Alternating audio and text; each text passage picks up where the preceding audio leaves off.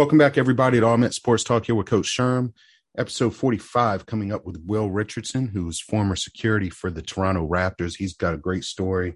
I'm going to cover him growing up in uh, Western New York, upstate New York, uh, his college playing days, and then his time he served. Uh, he was with uh, Baltimore Police Department, FBI, NAACP before making his transition to the uh, Toronto Raptors security detail. You're going to really enjoy this. It's a long interview, so I'm actually releasing this a little bit early this week. If you're wondering why it's showing up, obviously you can see how long it is uh, before you uh, started this interview or started this episode.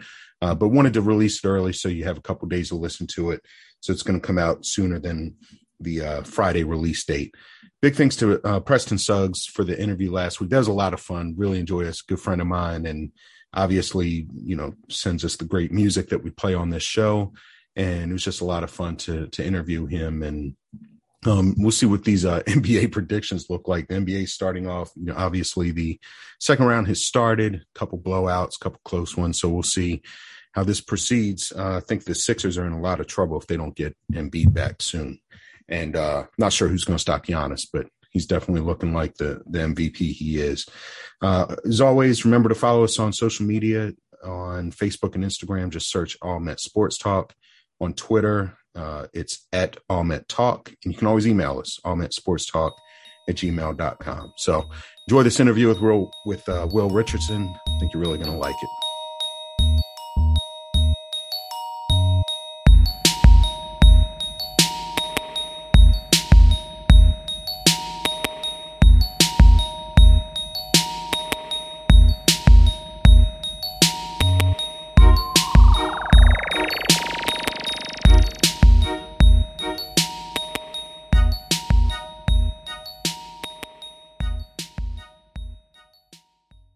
Mr. Will Richardson, thank you for joining uh, All Met Sports Talk tonight. I've been really looking Thank you forward. for having me. Thank you for having me. Yeah, well, I've been looking forward to this interview for for a while now. So um, your story is really interesting, and uh, there's going to be a lot of laughs, I'm sure. But- Yes, yes, absolutely, absolutely. Thank you.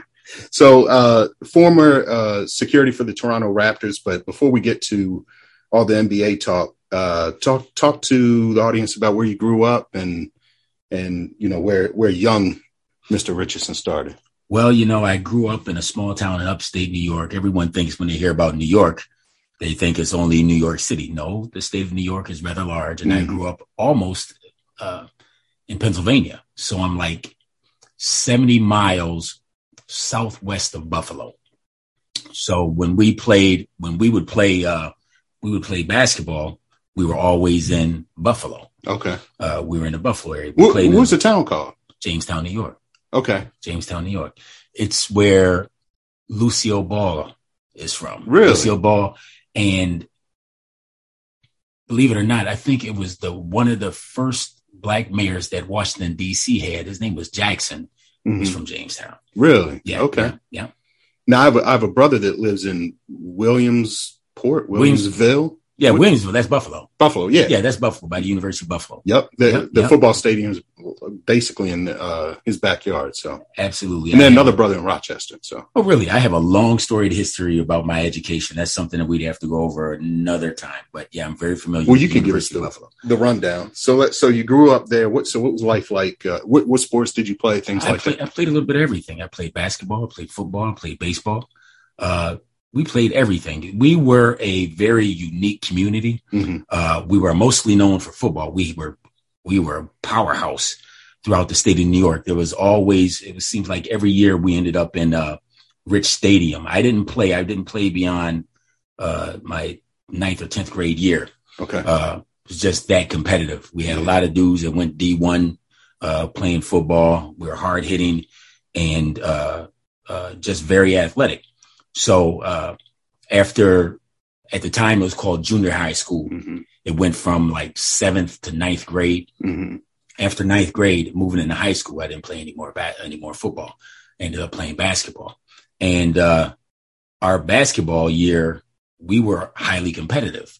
Uh, one of my in my junior year, we moved to the what they called the NFL, which was the Niagara Frontier League, Okay. And uh, that league consisted of a lot of Buffalo teams. Okay. And the, a lot of these guys that were coming out, like Gary Bosserts and uh, Kurt Akins went to the University of Pittsburgh. Pittsburgh was one of the all-time leading scorers in the state of New York.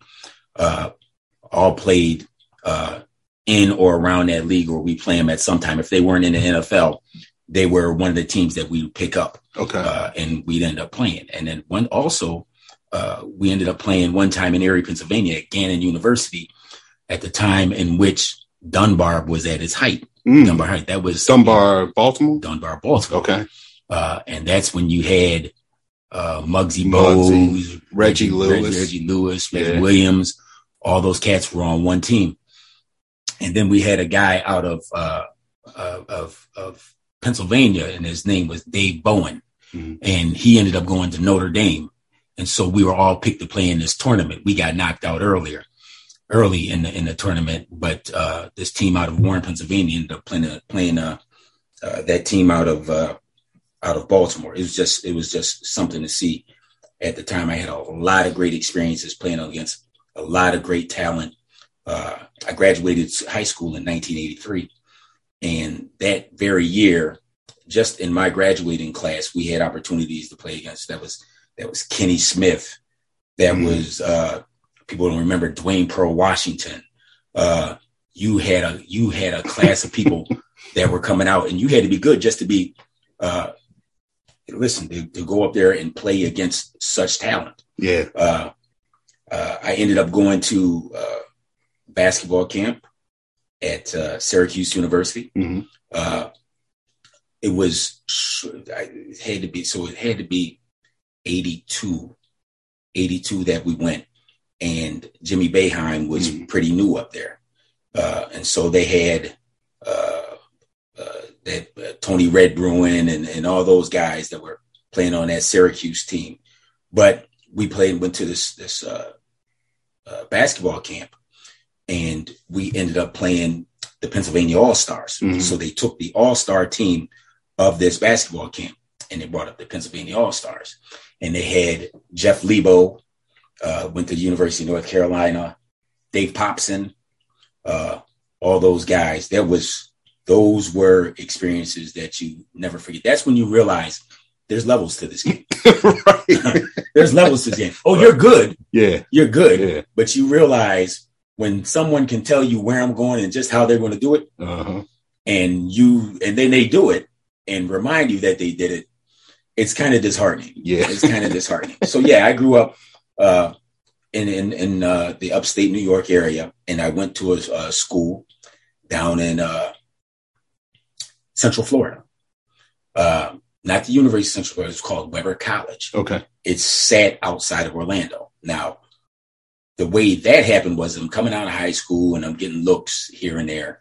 But there was one coach, his name was Nick Creola. This guy was fantastic. Matter of fact, he was a junior college coach, had the number one junior college uh, team in the nation for many, many years. Mhm. And he ends up getting picked up by this school uh, down in Florida, Webber College. Uh, and he begins to recruit and I ultimately get picked up by this team. Now, this team was horrific hmm uh, the years before that we came. So this junior college coach that was always in the national junior college championship uh, uh, games uh, ends up picking me up, and we end up going down to this school. Now, everybody knew that Webber College at the time was trash hmm uh, we were one of those teams that everyone wanted to play. As a matter of fact, just to let you know how trashy we were, they were not us. Uh, they were. Uh, they would make us their homecoming game. Of course, yeah, yeah, yeah, yeah. You know, because you know it was the shore win. Right. It was the shore win. Right. So it was crazy. So the the the vice president of the university of the excuse me of the college was the head coach's brother Mm. and the the president of the U of the of the school, his name was Buck Cleveland, and Buck Cleveland, like we were in the orange groves of of of of, of Florida, hmm and Buck Cleveland was known for keeping a pistol. Yeah, Mm. he was the president keeping a pistol in his drawer. Just the old country guy, but he's like, listen, I got to bring some talent to this school, and I want to bring his basketball team together, and I need it, and I need it fast. And so he hired Nick Criolla Uh-huh. and Nick Criolla ultimately gets me down on this team. Now, he develops his team. And this team is, it gives me chills when I think of it. This team is loaded with talent. The only reason probably the majority of us didn't play D1 is because we probably didn't have the grades to get to where we needed to be. Mm-hmm. Uh, Now, now what, what what division was this? Was, this was Webb? this was division division three, and we ended up going division two. okay. We ended up going division two. Uh, so we get down there and we begin to just trollop everyone who was in our way. We were such we were such a talent to watch that everyone would come to watch us just doing our highlights, just doing our warm-ups. Wow. Because everyone could dunk. Yeah. It was high, as a matter of fact, believe it or not, there's an article was written. There's an up and coming writer at the time. Uh, his name was Mitch Albom. Do you remember the Yeah. Yeah. Mitch Albom. He's from was- Detroit. he's from Detroit. Yeah. He's from Detroit. Yeah. And Mitch Albom wrote a, wrote an article, and if you take a look at it, you'll see it'll blow your mind. Uh, it was entitled "The Best Little School That You Never Saw." Wow. Yeah, and he was up and coming out of the Detroit Free Press, Uh-huh. and he wrote this article. As a matter of fact, it's still on the top fifty list of articles ever written. Really? Yeah, it was it was that good. Like we would go out and beat people to the point where like we would even play the University of Florida's Uh-huh. scrimmages, Uh-huh. the, the the Georgias, the Georgia Techs, and all these things. We played against. Remember the dude Artis Gilmore? Uh huh. Well, his son played for Georgia State or something like that, and they brought us up for a scrimmage. The way we beat them, the way we beat them, it was insane. We had a dude named Rodney Jones. He could, he was, he could jump out of the gym at the time before it was even fast off of two feet. Mm, He would jump, and his his chest was was at the rim. yeah. Uh, he was. They were always known as like being the defiant ones. I'm, you know, I'm the little dude. I'm the little dude on the team, and just to show you these goods, these dudes were this good. That I was just happy to be on the team. Uh I was literally, I was literally the last one coming off the bench of this team. huh. But to show you how these guys were, we could mess with one another when Mhm. no one else could mess with us. hmm That's Uh, family. Yeah, that's family. That's Yeah. exactly family. So he develops this team and he brings us all together. So he gets the he gets guys from Maryland, Uh huh. New York, from not just upstate New York, from New York City, and then from Florida. And he brings us all together. And when we first got down there, there was Yeah, there was that, that that colliding, but Yeah. we were all teammates. And since I was a littler dude on the team, they would pick with me relentless. but if you didn't didn't give it back to them, Yeah. it would still go on and on and on. So if they hit you, they hit you, you better hit them back. Uh, but there were many times in the game that after, you know, during a game, if someone started with you, they would, there was no doubt about it. They were coming to, coming to your aid. Mhm. So it's amazing that a few of the guys that I went to college with, the that's essentially how I ended up getting to Baltimore Uh-huh. uh, it was because a few guys that uh, uh, were on the team would always talk about Baltimore. Uh-huh. Ah, you can do this in Baltimore. I says, man, please, I'm gonna come to Baltimore. And I began to hang out with these guys, and one of the guys was my roommate, Uh-huh. Gary Jefferson. He's matter of fact, I see him all the time. He does some work for me. Great guy. And Dennis Pope. If you read that article, you'll see you'll see these guys' names. Mhm. Matter of fact, Gary Jefferson played at Murray State. Oh, wow. He ended up playing at Murray State. He didn't like it. Okay. Uh, you know, it's it's it's amazing because I just had this conversation with Gary, and Gary says, "I said, Gary, why didn't you stay at Murray State?" He said, "I just didn't fit." hmm He said, "I just didn't fit." It's all about the fit. Yeah, Yeah. But if you if people aren't familiar with Murray State, that's where Ja Morant came Right. Yeah, absolutely. That's where Ja Morant came out Yeah. of. And so Gary came to to Webber College, became my roommate, and essentially took care of me Mhm. when it was time to eat, he was like, "You hungry? we we go we go get us some food. We we'd hang out with one another. Everything was phenomenal. So here's one of the highlight stories. This was great. That very team, the year before this team, uh, we ended up going to Hawaii and we played in a tournament over there Mhm. in Chaminade. Yep. That, that always hosted. yeah, Maui, exactly. Maui Invitation. Exactly. Chaminade had beat up on a couple of teams la- the the year before. Mhm. We went over there the year after and won the tournament. A Division three two team comes in Wow. and wins that tournament. Wow. That's how good we were. We could we could run. There was no one who could outrun us at the time. And here's what'll blow your mind: we went down to this school. I'm sorry, I know I'm jumping back and forth. No, you could. but the, uh, the coach, we went to this gym, and there was really no gym. The gym was carpet. Oh no. They- yeah, and they built it. The, it was the year after that they ended up building a regular. We played. It was a carpeted gym, and we played our games. We played our games in a high school gym. The home game. Yeah, our Wow. home games in a high school gym. And this carpeted gym that we would practice in, you know, so if you're if you're dribbling a basketball on the carpet, on the carpet, you know how it's going to slide. You know if you're throwing a bounce pass, you know how it's going to skip. Right. But this the way this coach ran us, it was we wouldn't be able to get away with that today. right. We Yeah. wouldn't we'd run out on the beach, we'd run, and every day we would skip rope. Mhm. And so this skip rope process was, I think, the the big reason a lot of guys were, you know, were jumping out the gym. Mhm. So you jump, you jump one time on one leg for two minutes. Ah. Then you jump the other leg for two minutes. Then you do standing up two minutes. And then you get in a defensive position Ah. for two minutes. And if you come up too high, coach reminds you that because you're up too high and you're not in a defensive posture and you're not on the balls of your toes, we're going to do suicides Mm. at the end. And if your last didn't care if you was the big man or whatever, you better be on time. Right. Caused a lot of fights. Yeah. Caused a lot of fights because the big man was always lagging. Greg Polite. Oh my God. I'm like, Greg, you, you got to get this together yeah. hey man, I, hey man, I, I'm doing what I can. I can.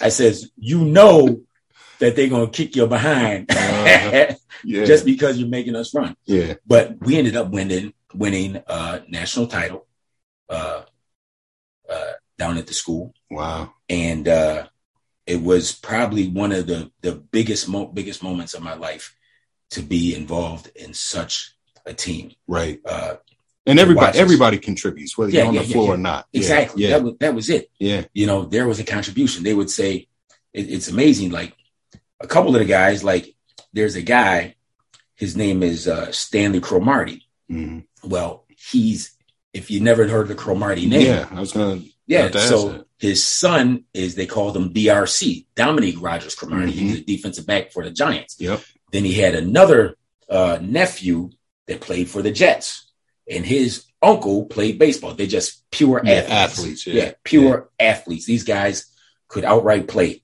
uh, in just about any sport there was. Right. And so when you met these guys, you just didn't know what the what what it was going to be or what the history was going to be or where these guys were going. Uh, and all of these guys ended up having family that end up playing like in big league, like Gary Jefferson. He has a son right now who's getting ready to graduate college down in Alabama, hmm and he's getting ready to get a couple looks uh, overseas. Okay. Uh, What school is he with? Do you know? Not.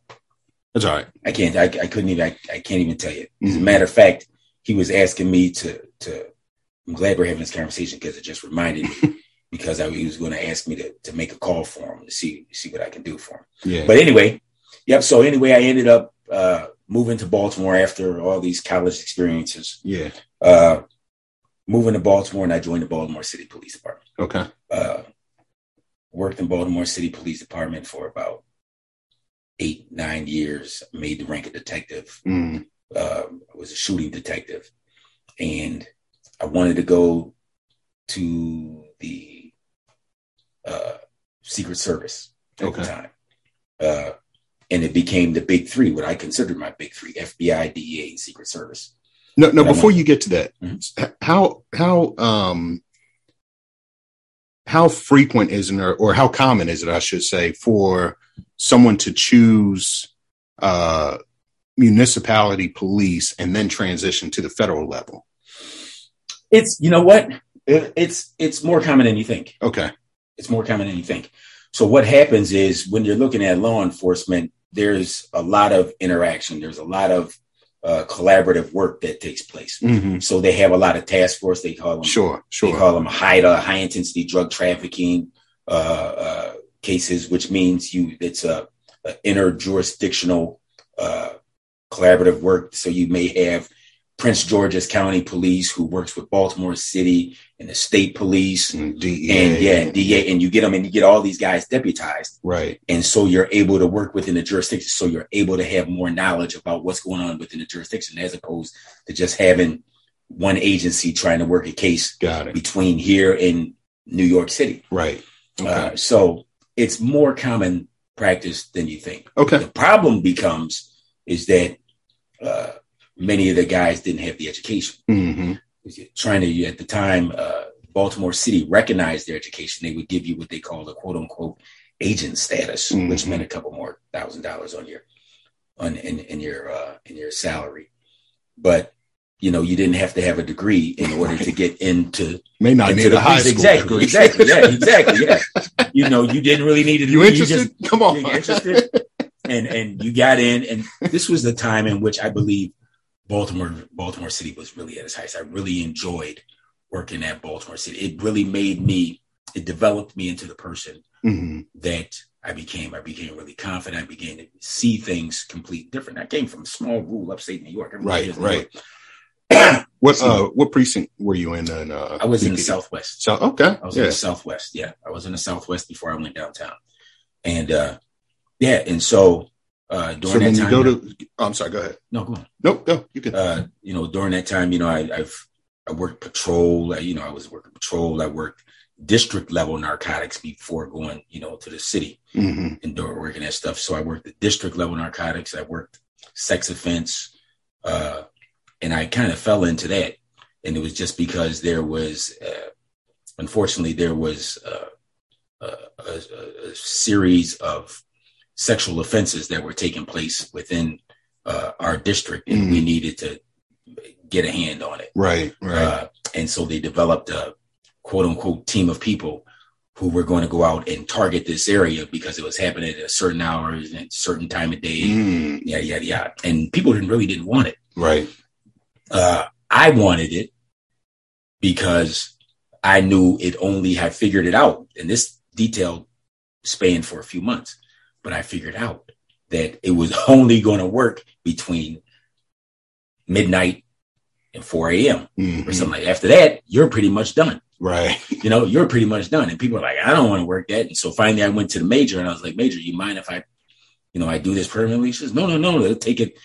You know, got tired of asking everyone else Right. it. And we ended up we ended up catching the guy. Wow. Yeah, we ended up catching the guy. Wow. Uh uh I can't recall what the verdict was was on him, but he got some substantial time. Yeah. Uh, uh, while I was in patrol, I, I, I was I was known as a pretty aggressive officer. Mhm. Uh, I'd been in a series of shootings in in, in the city. Wow. Uh, yeah, uh, probably read about them. There's two shootings or so that I was involved with, uh, and then I ended up going to you know the narcotics, the, the shooting squad, quote, violent crimes task force, uh-huh. And uh, that was the city operational team where you would patrol essentially it was a plainclothes unit that you would go out and you work violent crimes whether it was you know the narcotics or we moved to the street crimes eventually ended up moving to to a lot of the shooting Mhm. so the difference was is like well there's, what's the difference between you and homicide Mhm. well the difference was is that homicide was just what it was Just That homicide. it's just homicide Right. so many times, as strange as it may seem, you'd be sitting and waiting to see is this person going to make it, Right. Depending uh, on depending who upon the, case. severity. So, Yeah.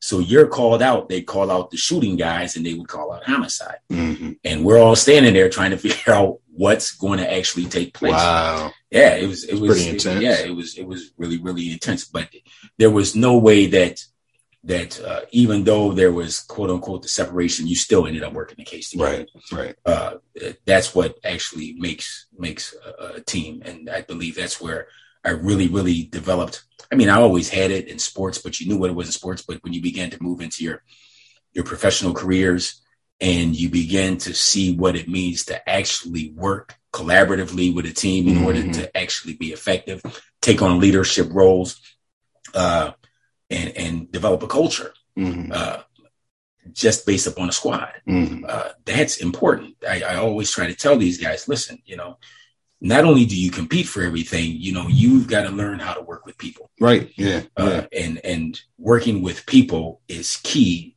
to your success. hmm Uh, I believe, I truly believe that, you know, sports was the beginning of that bridging the gap of me understanding the importance of of of working with people. I remember I'll never forget, and I and I think about this all the time. I was like in eighth grade, and uh, guys, he and I were very very good friends, and we got into a a, a, a civil argument. I would say a civil argument, and he was a wrestler, and I was a basketball player.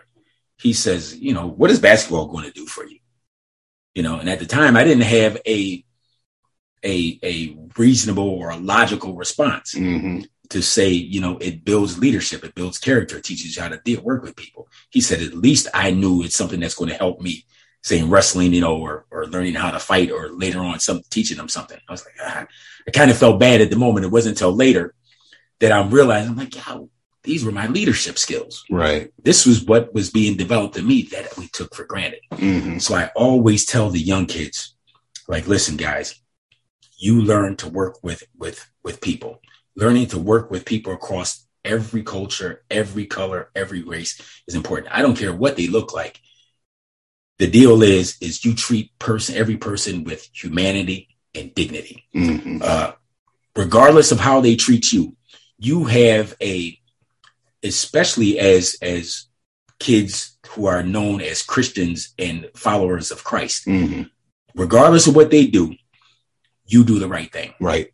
uh, because the perception becomes the reality. Right. And if you aren't, if you're always around those who are doing wrong, guess what? The perception is just what That's right. is. You're only as good as a company. exactly. Yeah. And, and it meant something. It meant something to me to to to hear those type of words and begin to understand when someone else needed me, I had to be there. And it's beyond, it's always beyond me. It's always, hey, listen, don't think of yourself, think of others. Mhm. Be inclusive in everything that you do. My wife and I were just having a conversation uh, about what it means to be a giver Right. and you sow, you reap what you sow. If you're always giving and you're always doing the right things, no matter what it looks like, and it seems like you're losing, you're not. Mhm. You're not because the benefits that you're getting will eventually, you will eventually reap your uh, uh, reap your harvest. Right. So Were you like that as a patrol officer as well? yes, I was fair. Hmm I, I, I made it a point to be fair. They called me a lot of names because if I told you I'm going to do it, I was going to do it. hmm I would tell guys that you can't be here at the time in Baltimore City and Eddie Woods and Kurt Eddie Woods was the was the commissioner, Kurt and Smoke. Kurt Schmoke, you know, and they came up with these drug free zones and couldn't be in these areas, you know, and if I have to tell you to, to move, I gave you a warning and I tell you if I come back, I'm going to lock you up. hmm Uh, many times, you know, and I was a young officer at the time. And so these guys knew I was young. mm And it seemed like the first year, coach, I was fighting every week, fighting every week. I became good. I mean, I was good, but now this was this is like a different level because now you're fighting for something different. hmm Now you're carrying. Not only are you fighting for a community, you're fighting for your life hmm because you're carrying a weapon Right. you're carrying all these other things and you have all these other people who rely on you. And so when they rely on you, you begin to see things differently.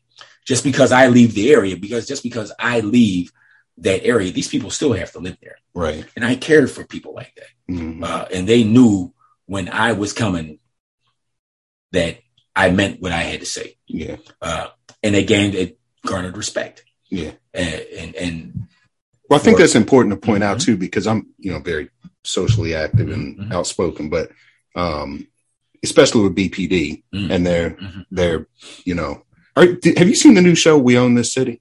No, I haven't. Okay, so it started last week, but it's about the Gun Trace Task Force Uh-huh, uh-huh. and uh, Detective Suiter. We could talk about that offline, but Oh, oh, yeah, yeah, yeah. but yeah, uh, yeah, yeah. but yeah, but it's important to point out too because I have, and I've had several friends who who are police officers. We have one in Mhm, common, mhm, a mhm. good friend in common, uh, and um, but anyway, um, and it, it's funny because one one of my really good friends passed away from COVID very early on. He was he got sick, got COVID actually mm-hmm. doing his police work. But mm-hmm. he was the most. But he, he's saying a lot. He lived by a lot by what you're saying. He's very fair, and he called spade a spade, whether they That's were it. in uniform or not. That's so. It. Um, so I wanted to just, you know, get the, let the, let you say that too, because that's yeah. important and, and I respect you. that. Thank so, um, so you, so you, uh, transition to the big three. So you pick yeah. the FBI.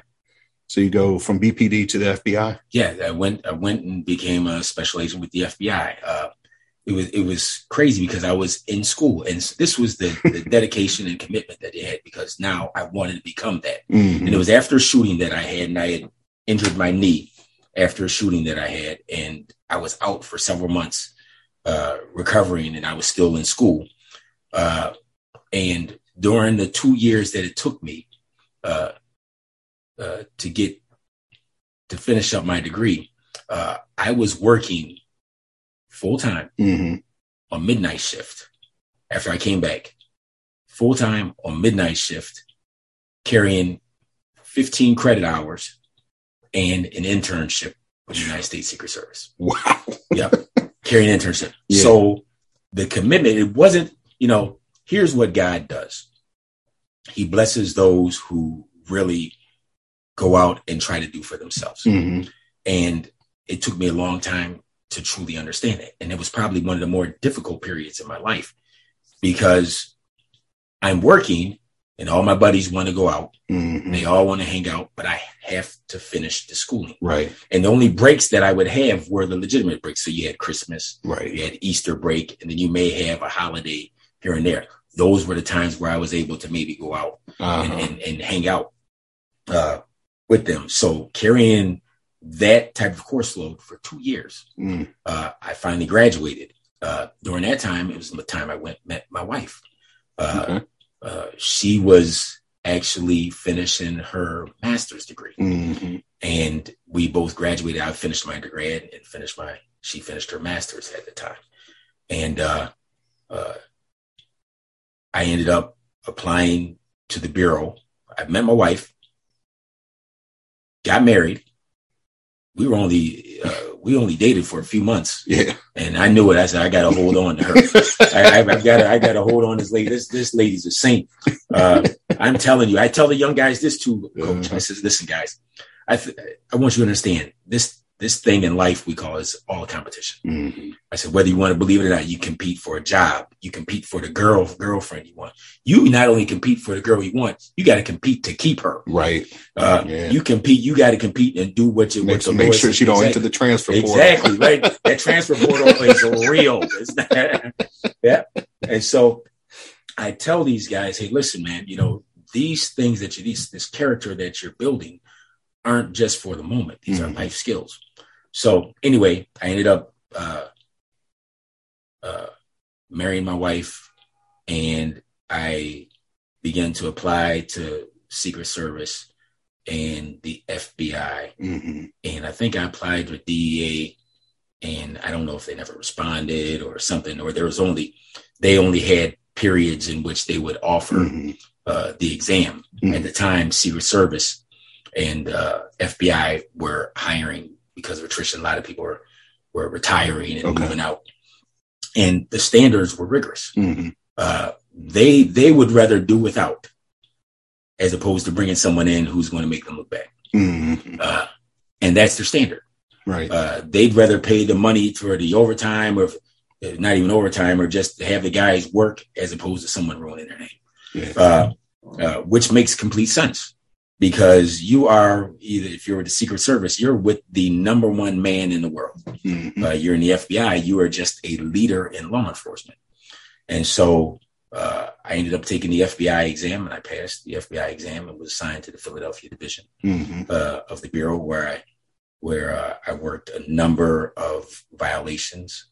I started off working a little public corruption and uh, and environmental crimes, which which the guys would tease me relentless, relentlessly about uh, from Baltimore City. Like, what are you doing? You know, yeah. what does that mean? Uh, you know, what is what is it? You you joined the FBI to do environmental crimes and what it meant. That's another story. Mm-hmm. Uh, I ended up I ended up uh, then after that uh, I ended up going to work uh, uh, one particular uh, uh, uh, squad, which was really really cool. Without going to all of them, What, which was- were you still living in Baltimore during that? I was still. So you in were you were you, I was, still, I was you were commuting to Philadelphia every day. Every day, five Wow. years, commuted back and forth. Wow. Yeah, commuted back and forth, and uh, FBI car or, or yeah, yeah, yeah, yeah, yeah. Okay. That Yeah, caused Crown problem. I had ex- exactly, exactly. I started off with a little, with a little, with a little. uh I forget what it was, and I ended up having a everything's passed down as a junior agent. right. So I had someone else got a new car, and I ended up getting the big Crown Vic, and, I- began I became very familiar with with every state police officer up and down ninety five. Uh, yeah, and you know, I ended up joining there, and then uh, uh, believe it or not, I then went to work for the NAACP. Oh, okay. Yeah, yep. Worked uh, at the time. Kweisi Mfume Yeah. was the head. Yeah. He's a very good good friend of the family, Oh, yeah. and uh, I got a great story about it. Yep, he and, and another friend of ours we just left, uh, uh, Andrea Brown. Uh, they were doing something. I was, I, I was tired. I was involved in a lot of stuff, and I ended up picking up that they offered me a position, uh, working with them in what they call the prison prison project, Okay. going out educating people, talking about uh, uh, reenfranchisement efforts, Uh-huh. disenfranchisement efforts, and what it actually takes, and what they're actually doing, how different states.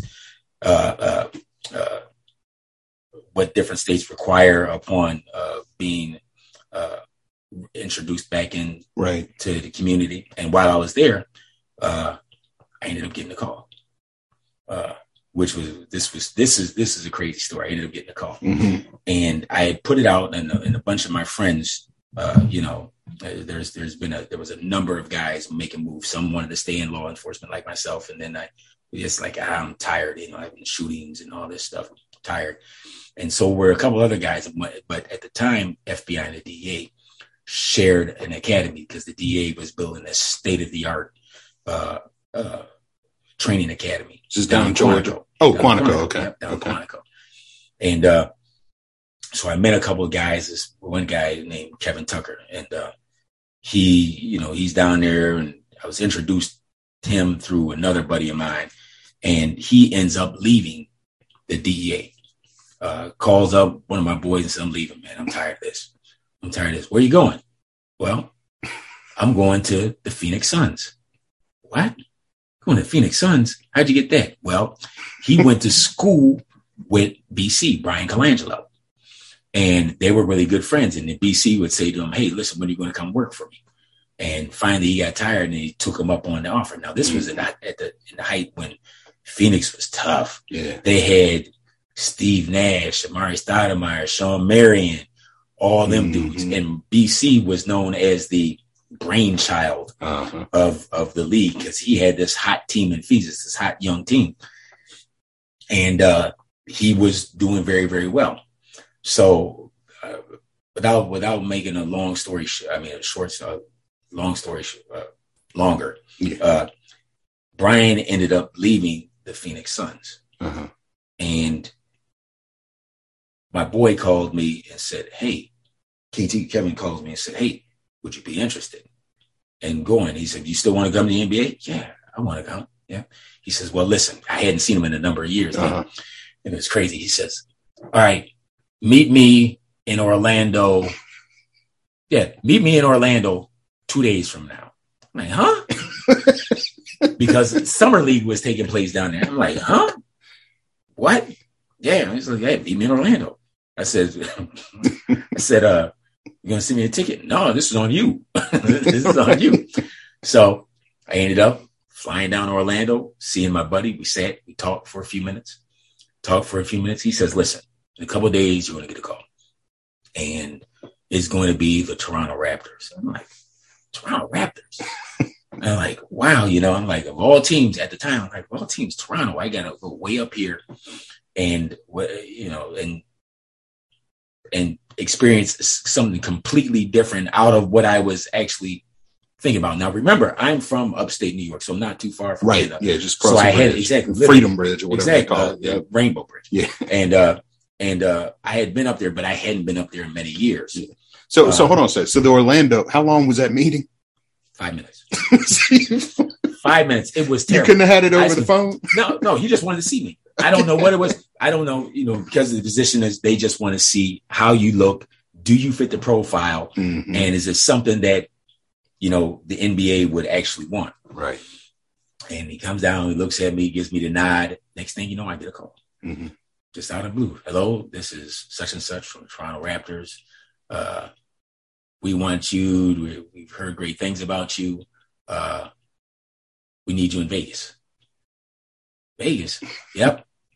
And your flight's going to leave in five days from BWI. Here's give me all your information. Gave him a flight. You're going to be leaving in five days, coming to Vegas.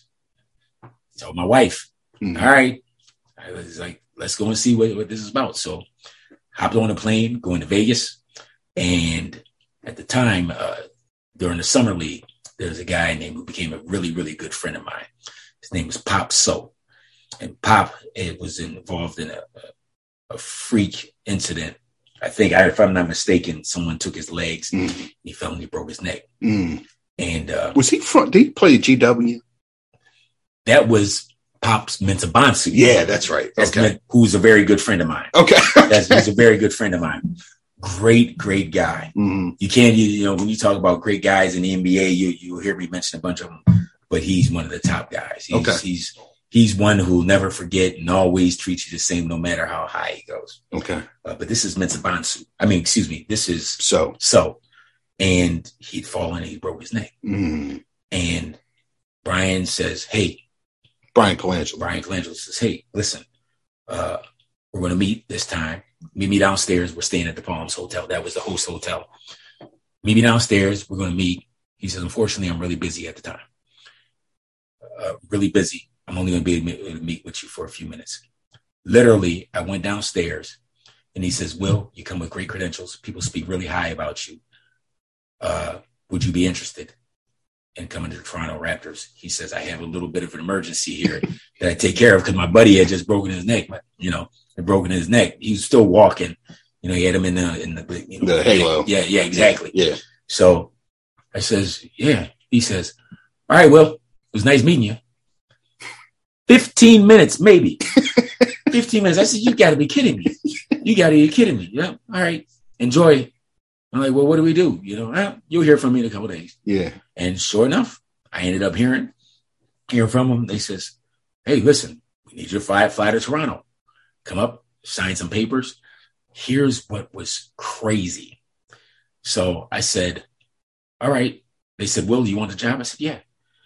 And uh, I says, uh, "What do I? I, when when can I get my offer letter?" He says, "You don't." Bryan says, "You don't." I said, "Huh?" He said, "You don't." He said, shake my hand. I'm a man of my word. Man. I said, I have to go back and tell my wife that I'm going to resign from a job on a handshake But and, no, and a- with no anything and saying that this is what you're going to do. You're like, yep. And so I went back and I told my wife, and she's like, all right, we'll give it a shot. And sure enough, I ended up going up to Toronto, and it turned out to be the most remarkable experience you ever want to have. Yeah. My son is infatuated. I'm like, dude, you were four years old Mhm. maybe no three or three or two where they had they even had him on the jumbotron you know no more rabid fans than toronto i don't care what you say there's no better city Mhm. there's you can put toronto the only difference between toronto miami la or whatever is the weather Mhm. Yeah. Very true. but yeah it's the weather Yeah. but and and safety. And- and it's a little, safety. Oh, little oh, oh. safer. oh safety tell you a story about that and i tell you and and the best people you ever want to meet Yes. the kindest, the most considerate, the most giving. Uh, I, I, I still think about it and and still very good friends with a number of people Mm. uh, in the area who uh, I even call them, you know, call them my brothers. Uh, and they really fall, you know, your, your parents used to say there's, if you have five good friends, Right. Right. uh, well, well, a couple of them are up there yeah. in. Toronto. And Wow. still to this day, even when the Raptors come to town, Mhm. they'll call me or I'll ask them for tickets or whatever it may be. The, the few people and at the time believe it or not, Masai Ujiri was there. And Masai was the VP of like global global basketball, whatever. Mm-hmm. Because he's African guy and he would do like basketball beyond with you know without borders. Yeah. And my manager at the time was a guy named Marc Eversley. This is what how I tell guys you never know how life is going to work out for you. Marc's story was Marc. Well, he was a Nike rep. Nike rep. Now, if you don't know Marc Eversley, Marc Eversley is now the GM of the Chicago Bulls. Oh, Yeah, of the Chicago Bulls. wow. And he was a Nike shoe rep. Yeah. And Bryan took a liking to him, brought him in. He elevated throughout the Toronto Raptors and ended up coming, actually came to DC and worked at something for DC for a while. Next thing you know, he ended up, I think it was after that, he ended up getting the Chicago gig. Wow. Uh, Masai, like I said, he was the VP of global basketball, whatever, basketball Mhm. without borders. And he ended up getting the Denver Nuggets job Mm. Wow. and got that Denver Nuggets job and made became the brainchild behind that win those winning years they had back around 2011 12 hmm he was a brainchild became the hottest thing in the Mhm. NBA ended up coming back to Toronto ended up winning in Toronto Mhm. and still probably one of the more hottest general managers Yeah. uh in the game No, I were, were you a fan of the NBA going into this job? oh absolutely Okay, so you were. Yeah. absolutely you you could not So it's like a dream job. yeah, it- it's it's the dream job. You're Yeah. going in and you get it's it's a total different life. And so you go, you get hired as team security, mm-hmm. and at that time, you're the only one. Yes, I am the So only e- one e- did every team only have one security at the time. Yes. So even the Lakers with Shaq and Kobe Even- and all, Now or the, did they have their own? there's yeah, exactly. Okay, so the team had one. Listen, there's levels. Yeah. there's levels. When you when you run with Shaq and Yeah. Kobe, yeah. it takes a little more to to work with those guys Right. because they bring such a follow. uh, So so who? I, I'm sorry, keep cutting off. No, so no, no, so for the salary, because I, want to make sure I get this straight. So did the NBA? So when you talk about the the levels and the following, Mhm. so would the could the team? Well, was your position paid by the NBA my, my team was paid. My position my salary is paid by the team. by the Raptors? by the Okay, team. I was I was the team guy, not the NBA guy. right. Okay, Two different entities falling under. It's like I always explain it like state government or local government. So Mhm. you have state government, you have the governor, and then you have the the city government, Right, Baltimore the City, and they Yeah. exactly, and they report to. You still have to comply with state state Right. rules, but still you you're able to do your own thing. So that's how you look at the NBA. okay. So then, so the team could dictate your salary, But this team could dictate not the the salary, NBA, not the NBA. even though you were okay. not the NBA. Okay. Yeah. All right. So Got the team. So you, but some of the guys, you know, you're so big Right. that you require a lot. Now, Now, Shaq, you had a lot up there too. yeah, I had a lot up there. I had a lot up there also. Yeah. But still, you know, at the time you had, at the time, Chris Bosh was our guy. Yeah. Yeah. Vince and those guys had just left Right. the year before, Okay. so they ended up going to New Jersey. Right. Vince, uh, uh, yeah, Vince left, and and uh, who ended Tracy up with, McGrady. Was it McGrady? uh, Tracy had gone a couple years before Okay. that. Uh, but one of the better guys that you always hear the guys talking about, Joey Graham always talks. I spoke with him today. Uh, talks about is Jalen Rose. Like, Yeah, yeah, J- like, like believe it or not, Jalen Rose was like one of the best dudes there was. Like Jalen Rose would be like, "Hey Rook," he'd walk up to Joey Graham, "Hey Rook, listen, go out, have a good time tonight. hmm Here's my black card." What? here's my blank card. Go out, take the other guys out, have dinner, whatever it is. Be back at a reasonable hour. oh yeah. Oh yeah. You know, the vets were real. Yeah. The vets were real. When the vets said it, they meant it. Yeah. Uh and and so my it was Oh, it was And you had started to say something about Shaq, and I cut you off. I oh apologize. Shaq Shaq uh Shaq had his uncle working for him. Mm, okay. Shaq's uncle's name was Jerome. Jer- Jerome, I forget, I forget Jerome's last name. He was a Newark city police officer Okay. and left because his nephew was blowing up into this NBA thing hmm because he was Shaq. Ordinarily, you can't get anyone who's not part of a team or to be on those on those airplanes. Okay. So when you have huge fountains or you got that big money like that, or you, people have that large interest in you, you get on that airplane. Right. So Jerome would fly with the team. He wasn't the team guy, Right. but he was with Shaq. He was solely assigned to Shaq. LeBron had, well, you, everyone knows LeBron's story. Maverick. Randy. Uh, Randy was his security guy, hmm but he's one of those guys who was the all inclusive. hmm Like, here I am. I'm going to teach, you know, he empowers his team. Right. That's why I, I don't understand how people does. How do you not say this man is not one of the all time greats? hmm how do you not say like this guy is he came in not only did he empower all of his friends hmm he got them into into these positions of wealth Right. Right. So I think to, to that point, Mhm. there, and I, I've actually talked to, uh, um, I've actually talked to uh, Preston, who does my music on the podcast. He was my guest last week, and I told him. So, now, first of all, let me say this: Jordan is the goat. Okay, I'm not. Jordan's the goat. Jordan's the goat for me. I, this, it's, this, this becomes argumentative yeah, okay, it- it's a, it's a it's a subjective opinion. it is it is Yeah. That said, I take nothing away from LeBron. Okay. And I think that more important, like when we talk about basketball, for me, Jordan's the guy. But when we does talk, lebron need to retire you can't that's a great question. What I think is that when LeBron went to LA, it was, I think basketball was secondary.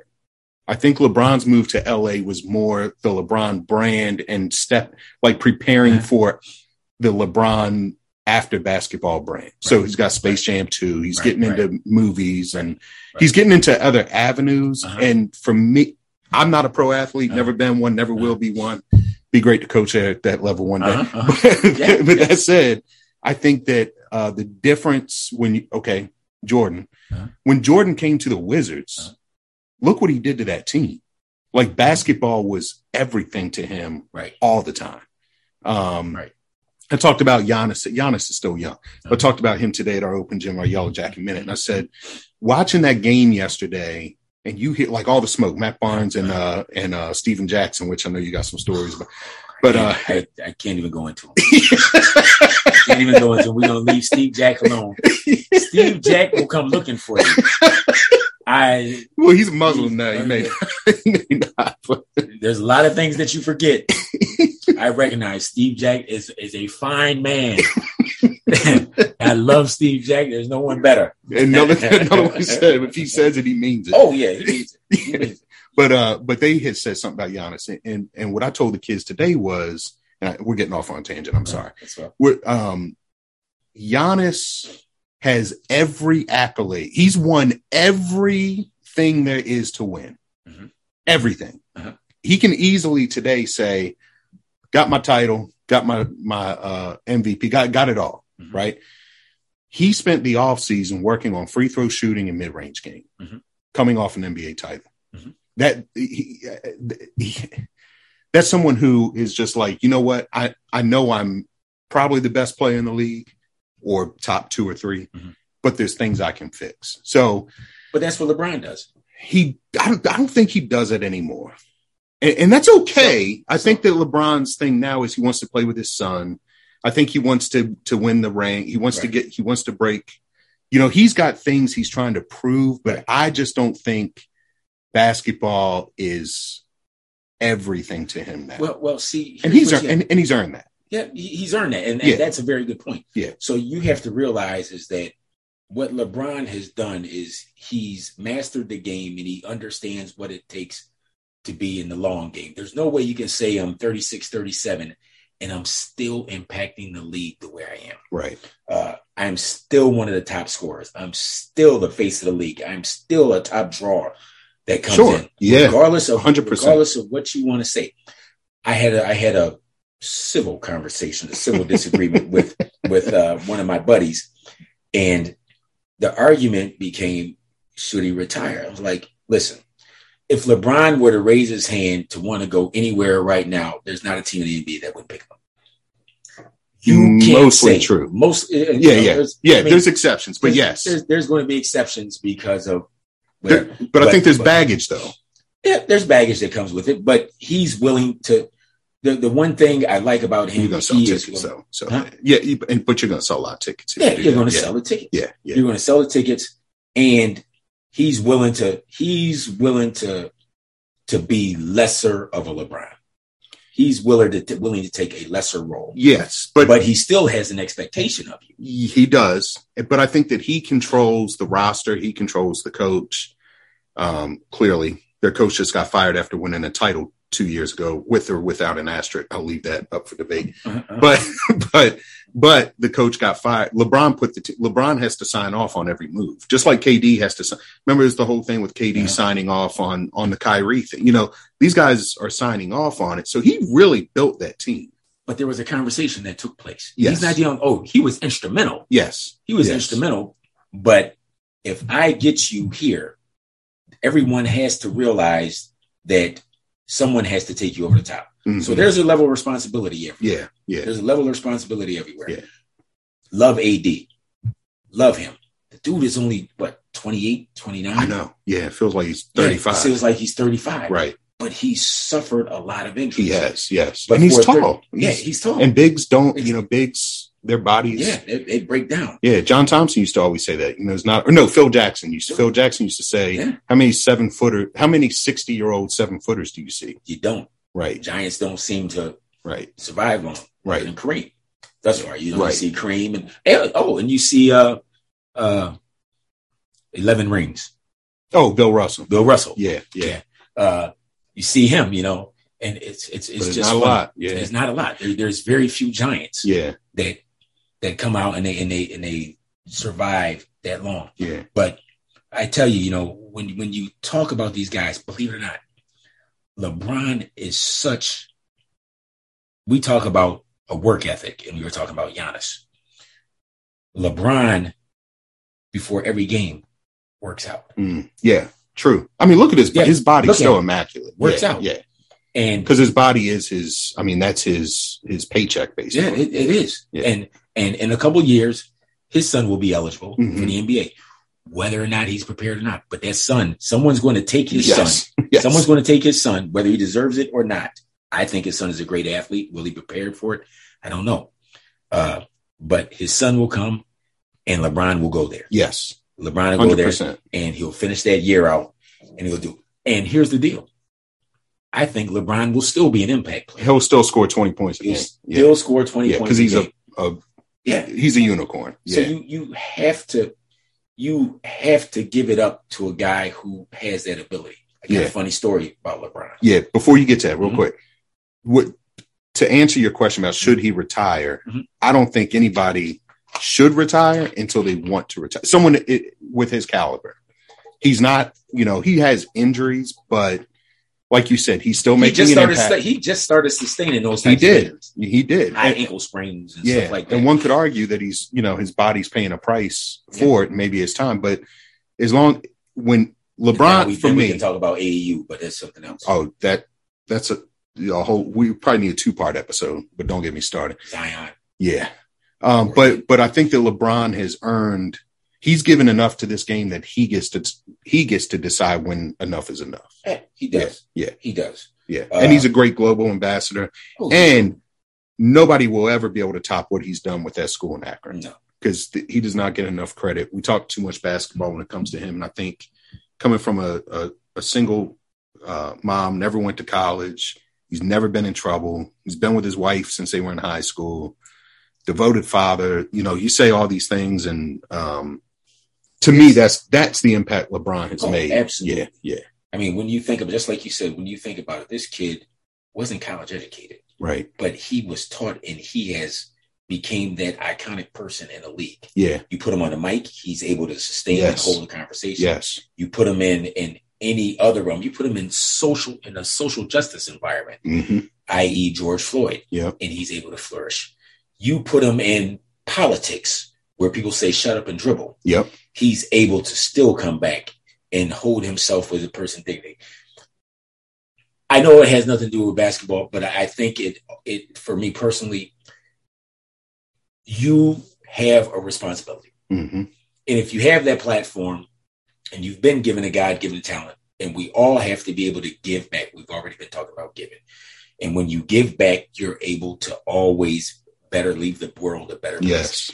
He's This done that. Guy does it. Yeah. This guy does it at every level. Oh. Um, And and the other thing I was going to say, what I had mentioned to Preston before was when it's all said and done, someone has to do a documentary Mm. on LeBron's circle because I don't think people understand oh, what he's done. what he's done. I mean, they planned this in high school, and, and the plan was Maverick, you do this, Randy, you do that. So the plan, the Young kids yes, from the projects yes, And in in a underprivileged circumstance where education uh, isn't or wasn't that big priority.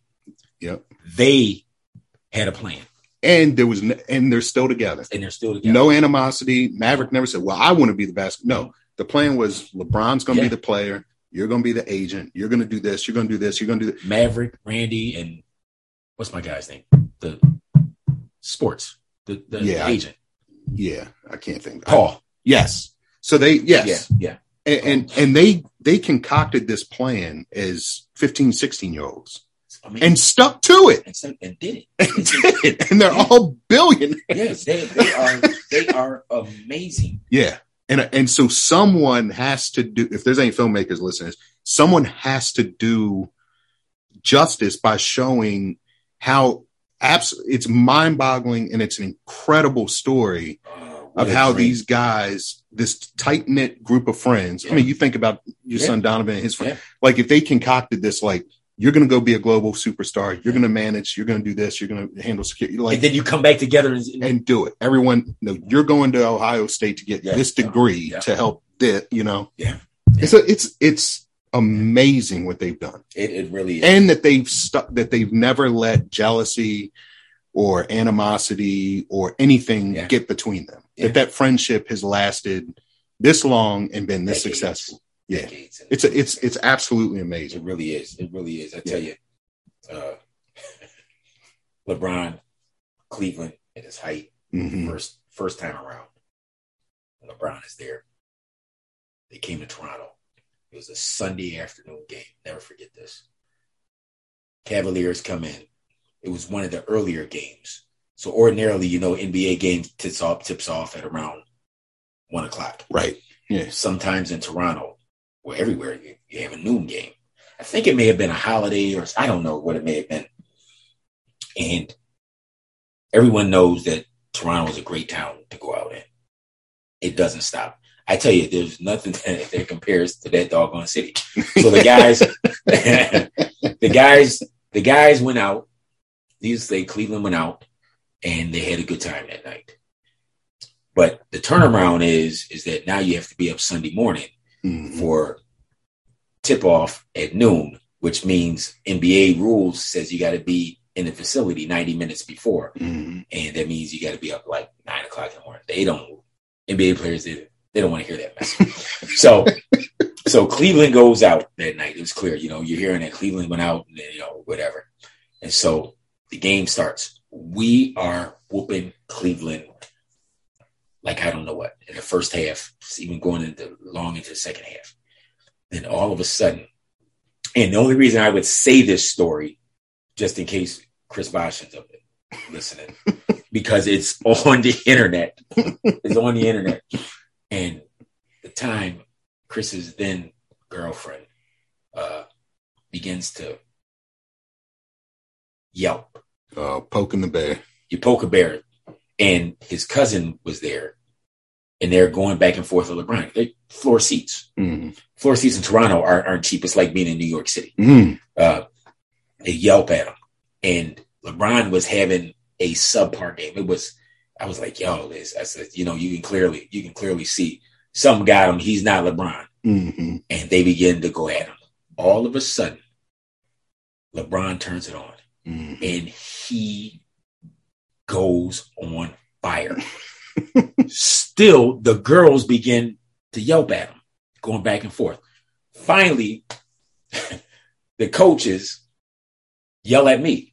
I'm sitting behind the bench, Mhm. and Sam Mitchell and Jay Triano says, "Hey, hey, Will, go over there and tell her to shut your mouth. I said, hey, man, I'm not going over there. That's Chris Bosh's girlfriend. you want me to go over and say something. And Bryan is sitting off, Bryan Colangelo is sitting off in the van. And I don't know what to do. I'm caught between a rock and a hard place. This guy, we're up by, I don't know, I, I, I don't know. We're at a comfortable, which you would consider that we're going to win 20 points. Uh-huh. And they began to poke this bear. And they went on a tear that was second to none. And you could see LeBron when you Google it. He turns to those two girls and says, This is because of you. this is because of you that you went off. And the coaches were because Cleveland was the number one team right. in the league at the time. Right. Not just, I'm not talking about Eastern Conference. They were the number one team. Mm. And we were about to win that mm. game. And boy, they came back and beat us, and we didn't hear the guys who come up to me, hey man, you know, why, why, would they just just shut up? You leave that bear alone. Yeah. That just shows you the mindset yep. of a person that's able to to play at that level. Then we talk about the Michael Jordans and we talk about the LeBron Jameses, you talk about the Kobe Bryant. Yeah. And and you begin to see that when these guys really play this game, they see it differently. It's like you said, there's levels to it. Yeah, they see it differently. Kobe Bryant, 2008. I think I may have told you this story. 2008, mm-hmm. Beijing Olympics. Uh, Chris Bosh calls me up. Just another great guy, just just kind, smart, mm-hmm. really smart, cerebral. He was like he would be, you know, All Star games. They would go and talk about broadband. Mm dude, you know, how do you even decide to talk about broadband or, or whatever? But he was, David Stern invited him to talk about broadband. I forget where the, the, the uh, All Star game was. Anyway, anyway, he says, Well, we're getting ready to go to Beijing. I need you to meet me in Vegas. He says, Call the team, tell them they got to get you out there in Vegas. He wasn't going to pay for it. Right. so I said, Hey, listen, Marc, Chris wants me out there. All right, I, you know, all right, get me out there to Vegas.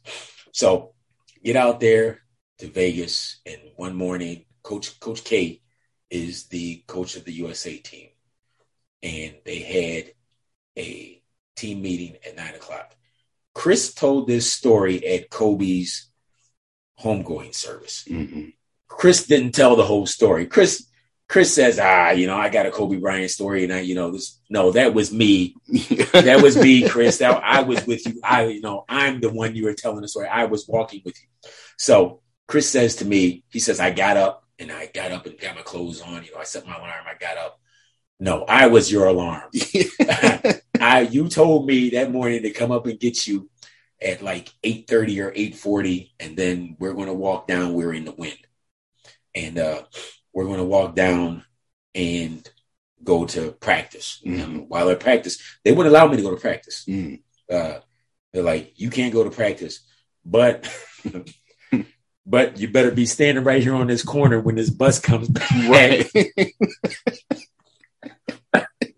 so I'm standing waiting for practice. You know, you're guessing when it's two hours and, and yeah. trying to get Chris or any superstar at that level to say, "Hey, give me a call when you're getting back on the bus, right? And you're leaving UNLV, you know, to come back or whatever." So we're walking down the hallway, and we're at the opposite end, and you look 30, 30 yards down the hallway, and it's Kobe Bryant. He's in full lather sweat. Uh, he has ice on his knees, and it's only 8.30, 8.40 in the morning. Mm and Chris turns to me and says, That boy has a drive for basketball like no other. Mm. He went and got up shots. They would talk about there's no playing just a game for, for Kobe. Right. If right. he's an all star game, he's going to be the MVP. If he's playing this, he is going to be that type of guy. And there he is, coming down the hallway, full lather, coming to breakfast, and then went back to practice 30 minutes later after they had a meeting. They all got on the bus and went to practice. And Kobe went back, in my understanding, had a monster of a practice. Had a monster of a practice. mm. and just and just one of those guys that you know, like you said, and that aura comes around, that aura, yeah. you know, and people, you, you knew it was Kobe. Yeah. Because everyone knew Kobe was coming.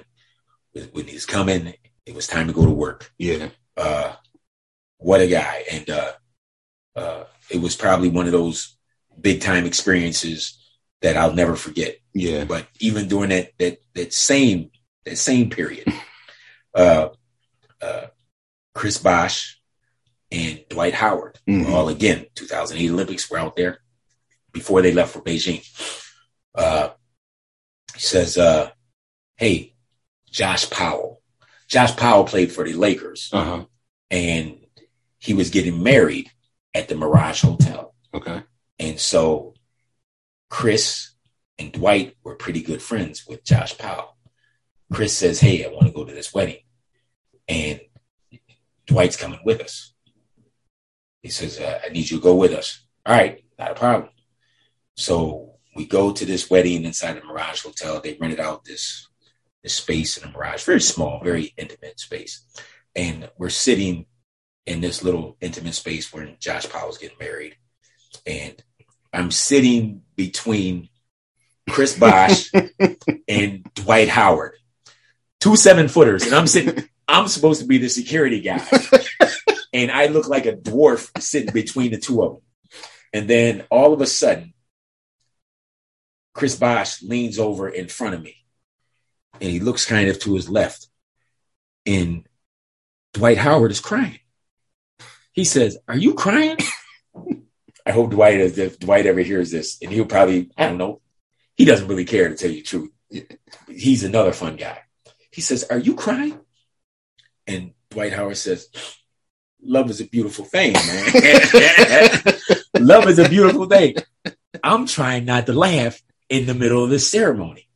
It was probably, I was like, I, I, I got on the phone after it was all said and done and called my wife. I said, You would not just believe what happened. so, furthermore, this was, we leave that wedding and right down the hall, there's another, there's another wedding ceremony that's, excuse me, it's there uh, uh, after the wedding uh, reception. The, reception. Uh, it's the reception that's taking place. And at the time, there was a movie out called Wedding Crashers. Uh-huh. And it was like one of one the of, best movies, fun movies. One of my favorite movies yes, of all time. Yeah. And so we're walking down the hallway and we see these people, you know, casually going in and out. You hear the music going in. And Chris and Dwight said, let's go in. I'm like, yo, I don't think it's a good idea. you can't tell Chris and Dwight that. They went in and went into the middle of the dance floor and started kind of slam dancing and laughing with the people, and the place erupted. Yeah. The the groom could have swore. He says, "Oh, my wedding." You don't get here. I'm saying, "My wedding is blessed. My marriage is blessed." You know, these guys are in the middle, and the wife is like, "Who are these guys?" You know, they yeah. don't know. UTC two seven foot black guys in the middle, in the middle of his wedding, and the place was you could see the cameras coming out yeah. and whatever. It was one of the, the the one of those great moments when you realize like, you know, these guys are multimillionaires, but they're still kids. They're yeah. they're still kind, and so uh, I, I appreciated I appreciated uh, the kindness and generosity they would have when it came to other people. Yeah. Uh, Chris was like that. Uh, Dwight was like that. Uh, it was just a, a, fun time in my life. There's so many stories that I can go into. Yeah. When it relates to the NBA. You were there. Jermaine O'Neal was there with you. Uh, J.O. J.O. Another kind, giving heart guy. Yeah. Will do everyone a true leader, true gentleman, uh, uh, and just uh, a, a, a great teammate. Mm-hmm. Uh, and he comes in, uh, Jo fresh off, you know, was it? I think it was maybe a couple years before it was the the the brawl at the palace. Oh yeah, Malice yeah, at the palace. Malice at the palace. Yeah, and uh, you know he comes in, and you know everyone knows, you know, he was really close with New York guy, Al Harrington. Mm, yeah. Al Harrington was known for having Yeah. good hands. His father was a boxer. So in the off season, they would box. Mm. You know, they'd go out and they would train, you know. And so Chris was always, I mean, excuse me, Jermaine was always, you know, saying, Hey, listen, you know, I'm good. And he would always pick with me. Now, I'm a slimmer guy right now, but back then I was I was wearing a a 50 sports coat. Mm. Uh and just I was a, a, a rock. and Jermaine would always pick with me hmm and he pushed me around and and, and was like, hey, listen, I can't wrestle you because if I hurt you, that's twenty million dollars. I don't, I don't have what it. it- I don't have that. So one day, Jermaine picked with me too much. We're in the locker room. Picked with me too much. And I got him. I said, all right, let's go. Yeah. And we start wrestling in the locker room of the Toronto Raptors. Beautiful locker room. And I got him. I grabbed his legs and I took him down to the ground. And I thought I had him pinned. Uh-huh. And all of a sudden, he engaged and he I was on top of him. He was literally on his back. Uh, And I'm holding him down. And he decided that he wanted to flip me over. So I made my body rigid, tried to hold him in place. He flipped. My legs went straight up in the air, straight up in the air, and went over to the other side. And he got up and he posed over me. You know, they did, a, a muscular pose, like you can't hold me. It's it's it's amazing how powerful and strong these young guys are mhm. that's when you realize like number one I'm, i shouldn't be wrestling with those guys because i'm 40 some years old at the time Yeah. you know and, and these guys are just in their prime like joey graham who's still a great friend of mine he bench pressed 425 pounds Good Lord. 420 just amazingly strong. The the things they would do i guess they thought because i i, looked a certain way i was i was capable of, of handling it. Yeah. one day i got on the elevator and you had you were inside of the acc the air canada it was the air canada center then. And our practice court was upstairs. This is before they built the, the new practice facility. And they played this thing called corners. And so the idea is when you get on the elevator if you don't get to a corner fast enough, you're in trouble. You're in trouble. So whoever's in the middle, you get pushed around. Oh my gosh. So Joey Graham, Carlos Delfino, Kris Humphries, and someone else. I forget who else was there. They get to the corner. And I didn't even realize it until the elevator door closed. and they looked at me and there, there was like fresh meat. And the way they pushed me around, I was like a rag doll. they thought it was funny. Uh-huh. But when I got off that elevator, I was like, ah, ha, ha, you know, I'm laughing. I couldn't let them know I hurt. I was, I was in pain. My back was hurting. My, I had to go see the trainer, Scotty McCullough, who's still there. I was like, dude, he's like, you better leave those young guys alone. Yeah. Uh, they are legitimately like Kris Humphries is strong. People didn't know, like Kris Humphries was a better swimmer than when he was a basketball player. He was second to like Michael Phelps. Wow. That's how good he was. Wow. Yeah, Chris he, was. he was the one that was married to Kim Kardashian he for like married- a week, I went to the right? wedding. Did you? Yeah, me and Dawn went to the wedding. Wow. Fabulous wedding. I bet. Fabulous. It's, it was it was in uh, Santa Barbara, and it was the guy the guy's house that they did it at was the guy. It was the Google mansion. The guy who owned Google. Really? Phenomenal. Man. Just- it was amazing. You know, and you know you, you went to this wedding. You know, and it, it was star studded. Yeah. And my it's, it's funny to hear hear my wife tell the story because uh, uh, Ciara was there. Oh, wow. Ciara was there.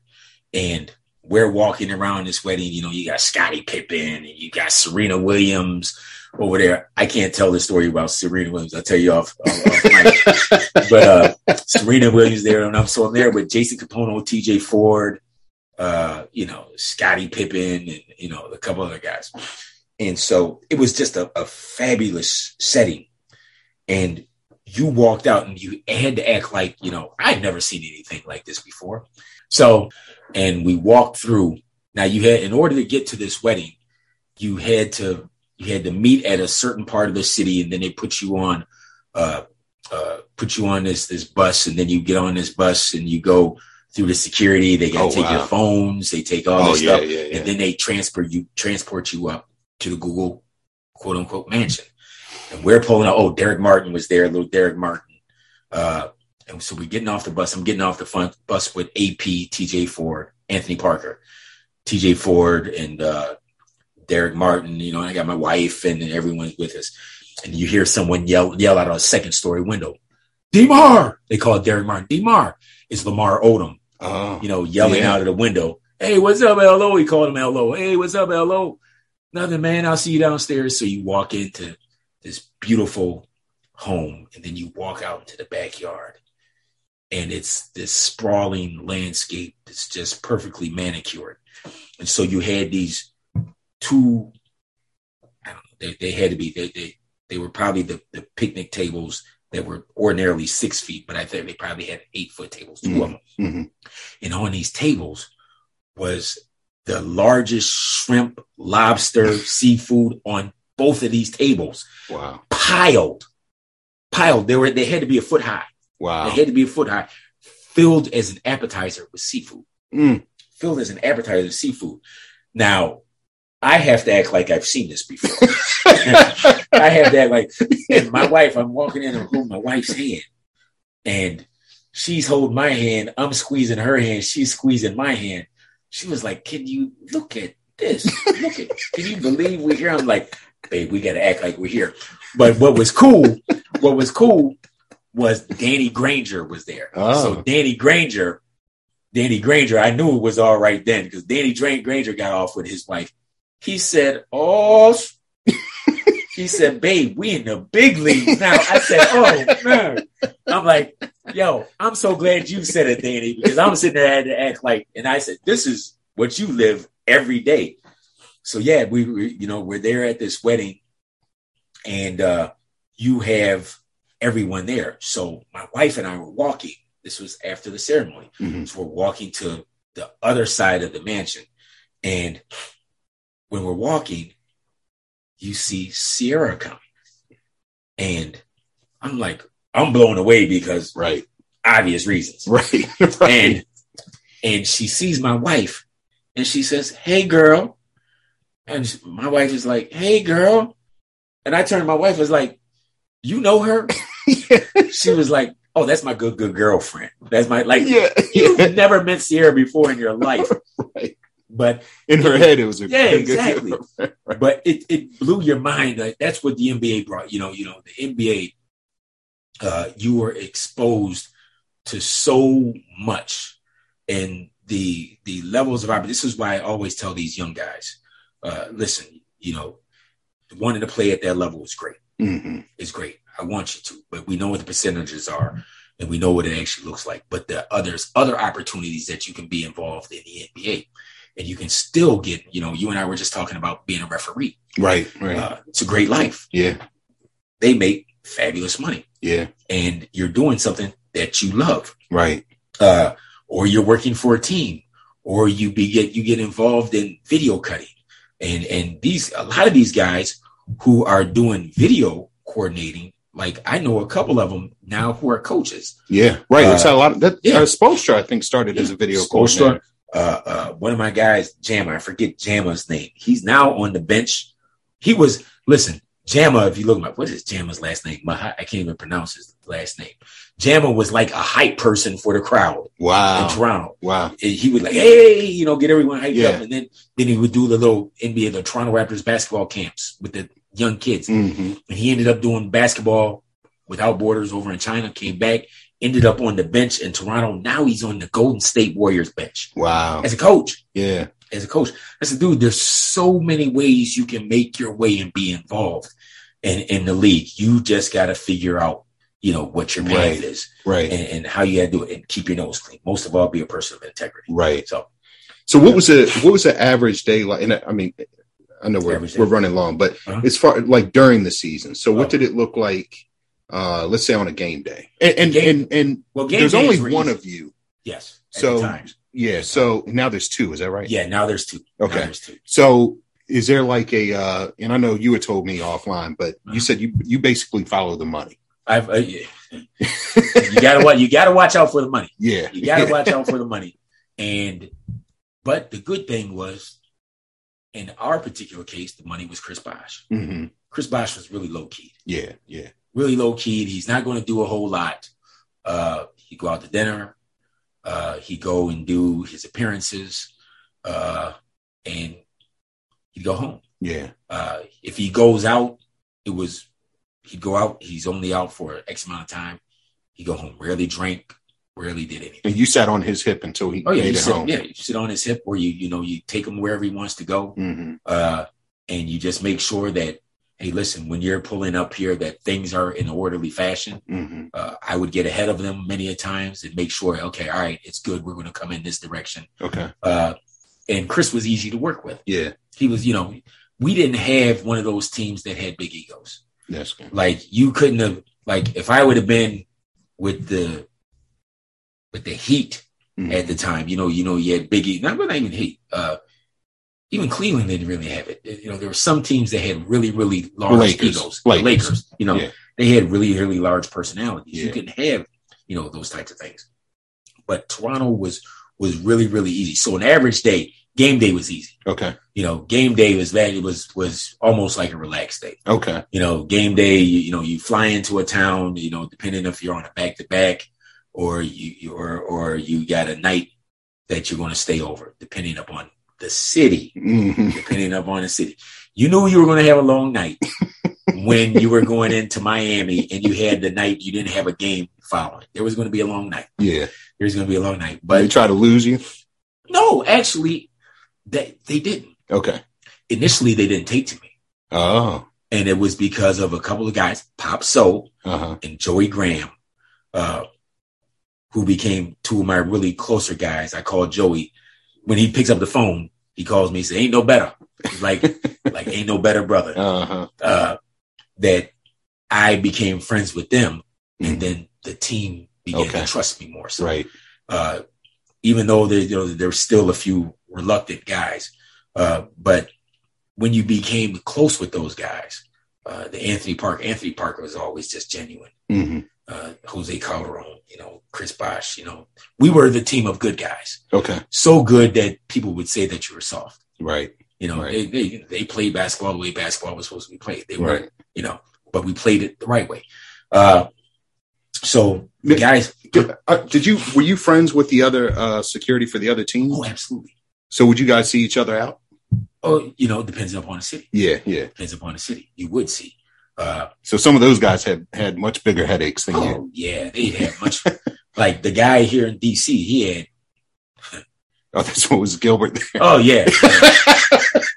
uh, yeah. oh, Gilbert. Yeah, I mean, his story was well noted. You know, they, Yeah, they had yeah, that yeah. problem down there. It's like, dude, Love Gilbert Arenas, Oh, but yeah, that, that was a That wild. was yeah, he Time. wild, wild time. yeah. Uh, you know, and and and you're out with these guys, and you begin to see the fanfare. Yeah.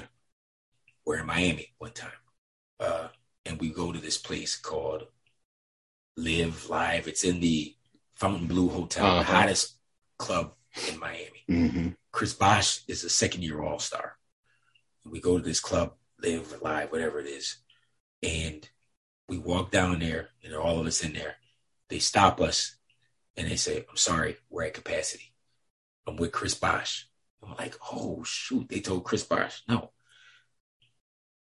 Charles Oakley came up. Mhm. Big O came up, says, "What's up, CB?" He said, "What's up, Big O?" Because remember, Charles Uh-huh. used to play with Toronto in his later That's years, right, yeah. so they were tight.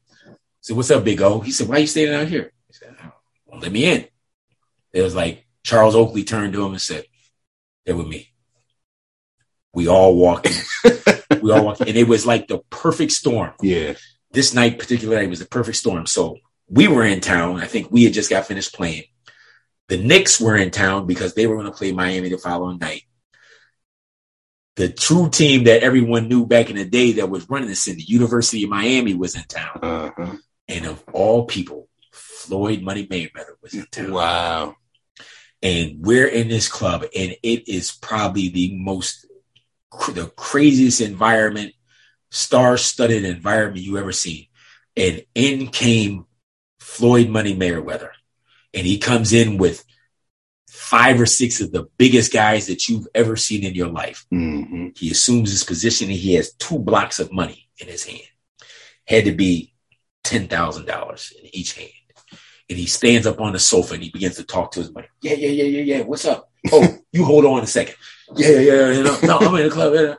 And you're looking around at this environment and you must have hundreds and hundreds of millions of dollars in one spot. So you had the Heat, the Knicks, the Raptors, and Floyd Money Mayweather and the University of Miami. Mm-hmm. And you and the fanfare that was there was unbelievable. Wow.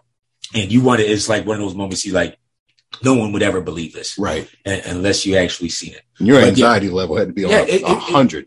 Well, it it was it it wasn't because is is big as the environment was, my guys weren't the biggest guys. Yeah. Okay. It makes My sense. guys weren't the biggest guys. So Yeah. I was cool. Yeah. So- yeah. So I was cool. Um so uh, you know, to say, you know, like an average NBA day, you know, was us getting up during Mhm. a game. You have breakfast. You go down, they had this team meeting first thing on the game day. Team meeting, you go down, they have a huge spread. hmm Oh, I, I love the breakfasts. Yeah. yeah. And, and and like I said, the guys would take you everywhere when they were out in the town. But you get up, have breakfast, they watch film, hmm and by by ten thirty or so, you're on your way back to your room. Okay. Uh, some guys would go up and go to sleep. Some guys would go out, you know, shopping depending upon what city they were in. Uh, L.A. You're going to shop. Miami, you're going to shop. hmm San Francisco, it was, you know, borderline. Mhm. Dallas, Texas. Chris was from there, so you Mhm. knew uh, you knew there was going to be you were going to be kind of busy. Mhm. Uh, but it wasn't, you know, it wasn't really that bad. It's worse at home than it is on the road. hmm Uh, the road was was easy. You knew what what to expect, and you knew what to you know Yeah. what it was going to look like on a given day, unless you know someone had a, a- an appearance to actually do. Right. right. Uh, they go to these appearances and, you know, they sit there and they, they talk for a few hours and they get their gifts and they would actually leave. And that was your day. However, if you're at home, your days are busy. Mhm. So now you got practice. So everyone thinks that you aren't practicing during, you know, whatever the season. Oh, no, no, no, no, no, no. Right. You're practicing. They have a two hour practice. Uh, they watch film. They get finished. They go get treatment. Uh, they eat lunch. And depending upon the day, you know, whoever was hot at the time, Chris Bosh, uh, Jamario Moon, Joey Graham, Anthony Parker, TJ Ford, you know, all those guys would have appearances Mhm. you know, that, hey, Will, you know, we have this, we have to go out there, we're, or we're opening up a Raptors court or something like that over in one of the uh, lower income housing areas in Toronto. Uh, you know, your days weren't really long. Mhm. Uh, so did I work hard? No, no, I did. I, but, but, but the expectation was, is I made it look easy because I had a good relationship with my guys. If I didn't have that relationship, yeah, my day would have been a lot more difficult. Yeah. Yeah. Uh, and it was because of good guys, uh, like the, you know, well, the whole team, you know, they, they take you out, eat at the top notch place. I was gonna say, how do you get used to uh now like living like a like a regular human being, it's, a regular citizen without staying at five star hotels and eating at five star restaurants? listen, it, you know, you get to the point where, you know, because everything you did was private. Mhm. So if you weren't on a, on a charter jet, you were on a private jet. right. And so, you know, waiting in line, it was amazing. It's like, oh, if I was with Chris Bosh, I wouldn't have to wait in line. Yeah. Uh, if I was with uh, Anthony Parker, Joey Graham, you know, any of these guys, you wouldn't have to wait in line. Right. Or, and these guys always took care of you. Mhm. You know, they, they would always say, hey, listen, you know, and they would let you know when it's time for you to leave. Players only meeting. Mhm. Uh, they would leave and uh, they'd send you out. And you just Mhm. kind of sit and wait. Uh, but the experience was second to none. Yeah. Second to none. That's awesome. Uh-huh. All right, so some quick hitters wrapping up here. Um, We so could went on and on about I know, this, man. yeah, but- we need like part two. yeah, yeah, yeah. Um, so three favorite memories, and just you know, quickly, um, three favorite memories from working with the Raptors. NBA All Star games. Mm. Uh, You, are you down on court side with at that Yeah. point too? yeah, you're courtside, and you're actually you're actually down there with these guys, and so Mhm.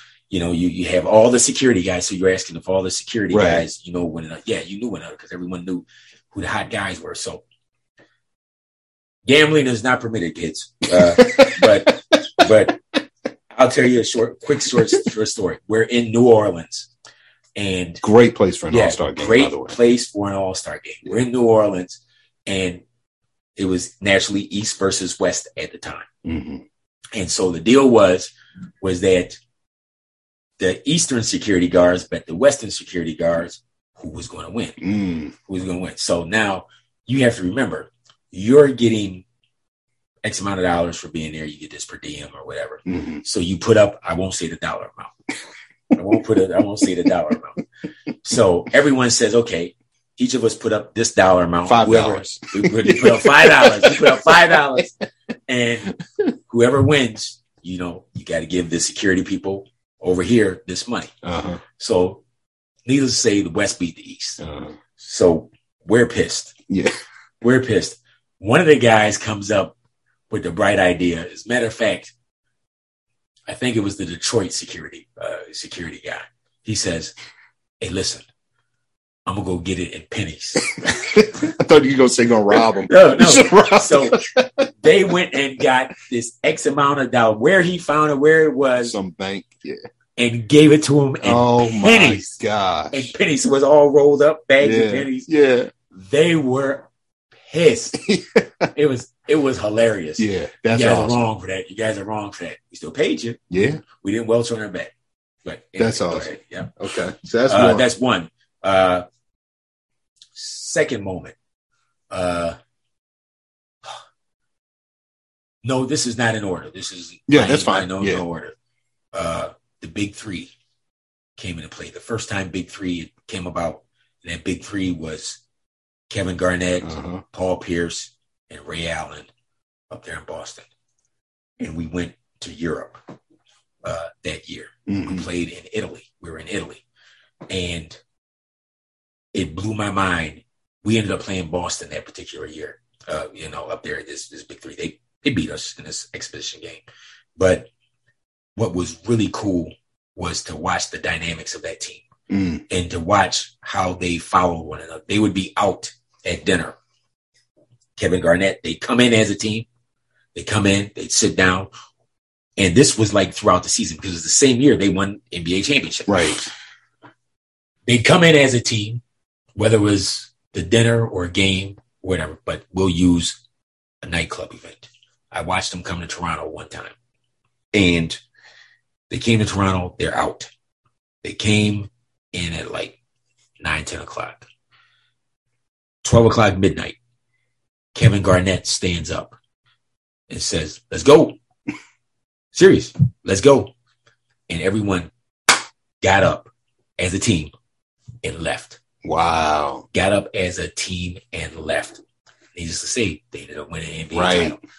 So that's one of my favorite. Just to just to be able to say, you know, that was the beginning. Because if you really think about it, that was the first time a Big Three had really truly Right. been assembled. Yeah. And they were the beginning of that era of now what you call the, the Big Three. hmm Uh, third most favorite. Uh, believe it or not, for me personally, there are a number of them that that that that stand out.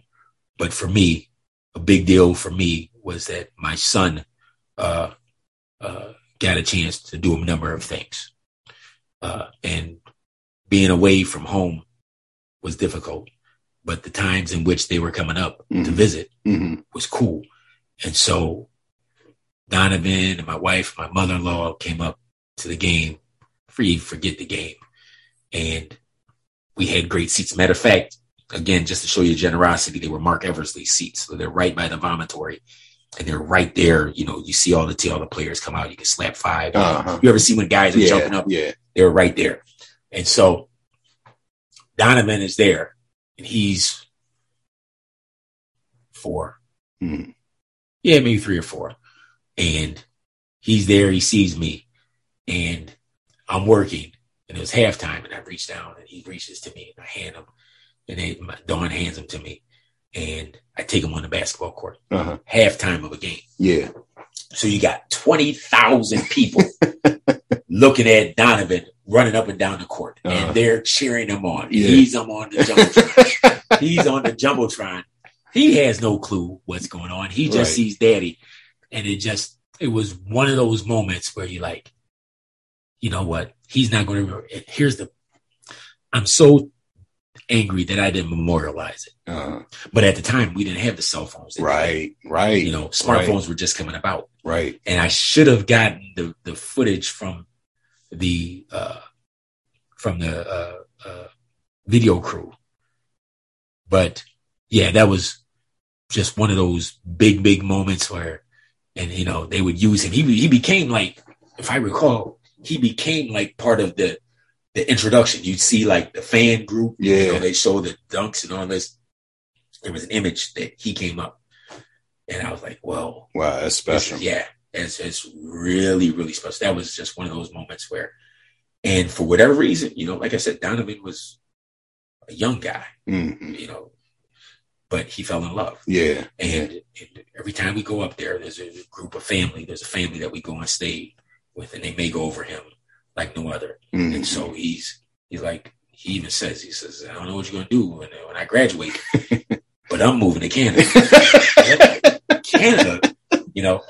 But yeah, That's was like- yeah, yeah. So he says moving Canada. So those were my top three. Okay. My top three. That's special. Yeah. Uh, tell you so many more stories, man. I know. Yep. Yeah. Uh, three favorite players to work with.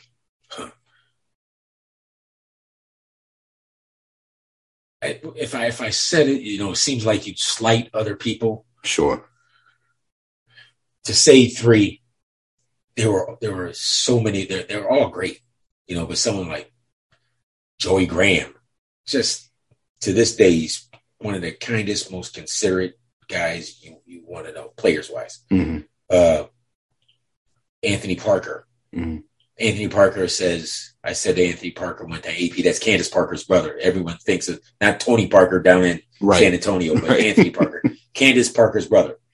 Uh, he says to me one time, I says, AP, can I have an autograph? You know, I need an autograph. He says, no, man, we family. He says, you can't ask me for an autograph. uh, you can pick up the phone and, and talk to me and whatever. And it blew my mind the humility hmm uh, and the kindness that he has.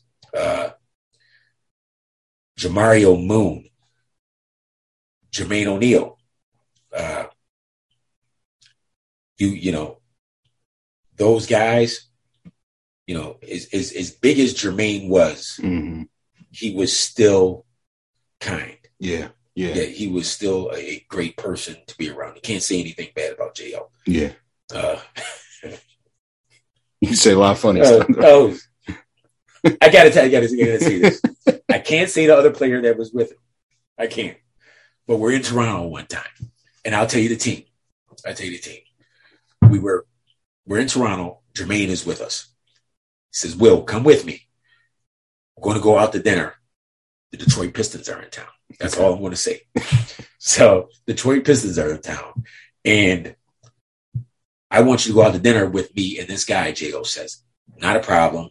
Great." So I go out. We're walking down the street in Toronto, and a kid sees these two guys, hmm but these he most notably sees the guy from Detroit. hmm Guys, I'm doing this intentionally because I will not say this.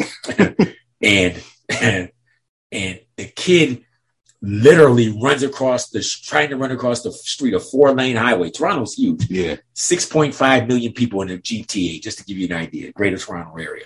Kids running across the street trying to get to this player. And he gets over there. He says, such and such, can I have, a, can I have an autograph? The player turns around and says, get out of here, kid. get, get out of here. You didn't say that. And Jermaine turns and says, yo, you can't say that. yeah. He says, yes, I can. Tired of these. tired of these. I'm tired of these.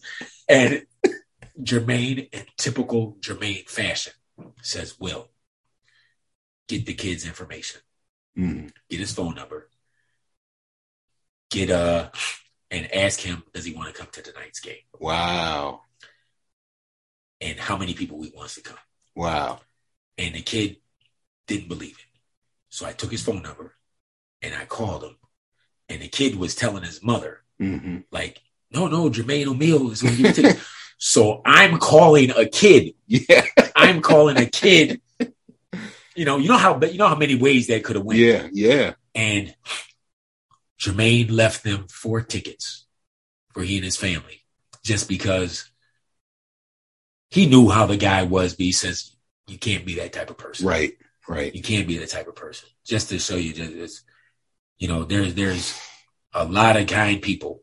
Have the jerks, Yeah. but there's a lot of kind people and they're under a lot of scrutiny and a lot of pressure. Yeah. Always under the Yeah, microscope. under the yeah. microscope. Yeah. And that was primarily my job to make sure that if there was anyone who's going to look bad, I was the guy who was going to look bad. Yeah. You know, cutting interviews short, cutting people's conversations short, getting them in and out of places, getting them in and out of the car, uh, getting them to the airports, whatever it may be. I was the one that made was made it look bad. I mean, Yeah. Yeah. Yeah. Wow. That's a great story about Jo. yeah, yeah. All right. Last question. and We'll get you out of here. Uh-huh. Uh, five dinner guests that are alive. Five dinner guests from the NBA, No. or that I would just anybody. that I would like. That- It's I- your dinner. So Oh. you get to you get to bring five with you. Got to say Barack Obama. Mhm. Uh, for a man to carry himself with a level of, again, my, my big words are humility, dignity, Mhm. and, and times in which people just didn't want to work with you, and everyone always wanted to criticize him. hmm But you had a Senate that didn't want to work with you. Yep. Uh, they wouldn't even allow you to pick your Supreme Court nominee just because of pure hatred. Uh, I applaud a man who's always remained uh, that level of a person. hmm Uh, my wife. Mm. Uh, I got to tell you, you know, a lot of who I am is because of what what she uh, would tell me that I really may not have agreed with, hmm but in the long term, you know, she was exposed to a lot of different stuff, more stuff that I was, and her level of she she walks the walk when she says her faith is what she is led by. Uh, she is definitely that person. I, she'll probably hear this, you know, and I, I don't know, you know. She's like, I want to hear it, you know, I want to hear the podcast. yeah. And now, uh, yes, babe, you know, yes, you are definitely one of the, the most important person in the world to me, and who's, who's taught me a lot of being a person of character, a person of dignity, a person Mhm. of word, learning how to give, and what it just means to be a Christian. Mm, Uh, beautiful. Yeah. Uh, let's see. Man, I mentioned, I meant, meant so you know, alive. Uh, Dead or alive. Dead or alive? Yeah. Yeah. Colin Powell. Mm, Colin Powell. Uh, for a man, again, to be as noteworthy as who he was and to be under that type, he was the chairman of the Joint Chiefs of Staff hmm and was highly respected on both sides of the aisle Right. and identified himself as a Republican. hmm Uh, and at one point, could have been one of your more formidable, formidable opponents that could have been your first African American president. Yeah. Could have been that person. Yep. Uh, it's, it's when you see that type of position, that type of person that you're able to appeal to to both people, to Mhm. both groups of both different parties with two different stances, uh, it says a lot about who you are. hmm Uh, another person. Uh, believe it or not, you know, you know, my my my sports. You know, you you you, you watch you watch people who always do it or seem to do it the right way. And we spoke about him earlier. Uh, LeBron James. Mm-hmm. LeBron James. I don't care what they say about LeBron. I love how he's done it, how he's always carried himself, even you know when it doesn't look right. Yeah. Uh, I, I, I truly appreciate what he's done for the game, what he's done for Manning, what he's done to show people, hey, listen, you know, this is not a, just about me and to make the world a better place. When you can, you know, set yourself down and do for others in spite of what it was, you know, what it may look like for you. It's it's really, really huge. Yeah. I want to pull the curtain back on him one time because I, I, I, do feel like he's, which he has to be, he's, I, I'm just, I'm really intrigued by him. I really want to pull the curtain back and really know what he's, what inspires him, what, what he's thinking. You know what I mean? Because, because anybody of that uh, caliber, they're only going to give you what they want to give you. Yeah, yeah. But, yeah. but, but, so he, you know, I, I think it'd be, it'd be really interesting. I think so too. You'll but it'd be really done. interesting to hear about you know the the school and Yeah. and the social justice and the you know Yeah. like things that are, I, Yeah. he's he's very intriguing. That's a, that's a really good pick. And, and last but not least, my dad, hmm man of principle, may not have may not agreed with how he did it, hmm may not have agreed with what was going on, but I had to I had to give it to him because what he experienced mm growing up as a young man, he grew up in Grand Junction, Tennessee. mm His father was a doctor. Wow. Yeah, yeah. His father was a medical doctor, and and he had nine brothers. No, ten. Ten brothers and sisters. Wow. I get it mixed up. A couple of them I didn't meet. My uncle David, my uncle Mark, hmm and then if I went down the rest. So, but the principle he he stood for, and what he would try to explain to me when I was growing up, and I didn't understand it. Right. I didn't understand what he was saying. He just didn't say it in the most politically correct way. right. Uh, but but now as I begin to get older, I'm like, wow, Daddy told me. hmm Daddy told me. And so I spend a lot of my time telling my son, I says, I know you don't get what I'm trying to tell you. Hmm And it's not going to make sense to you right now.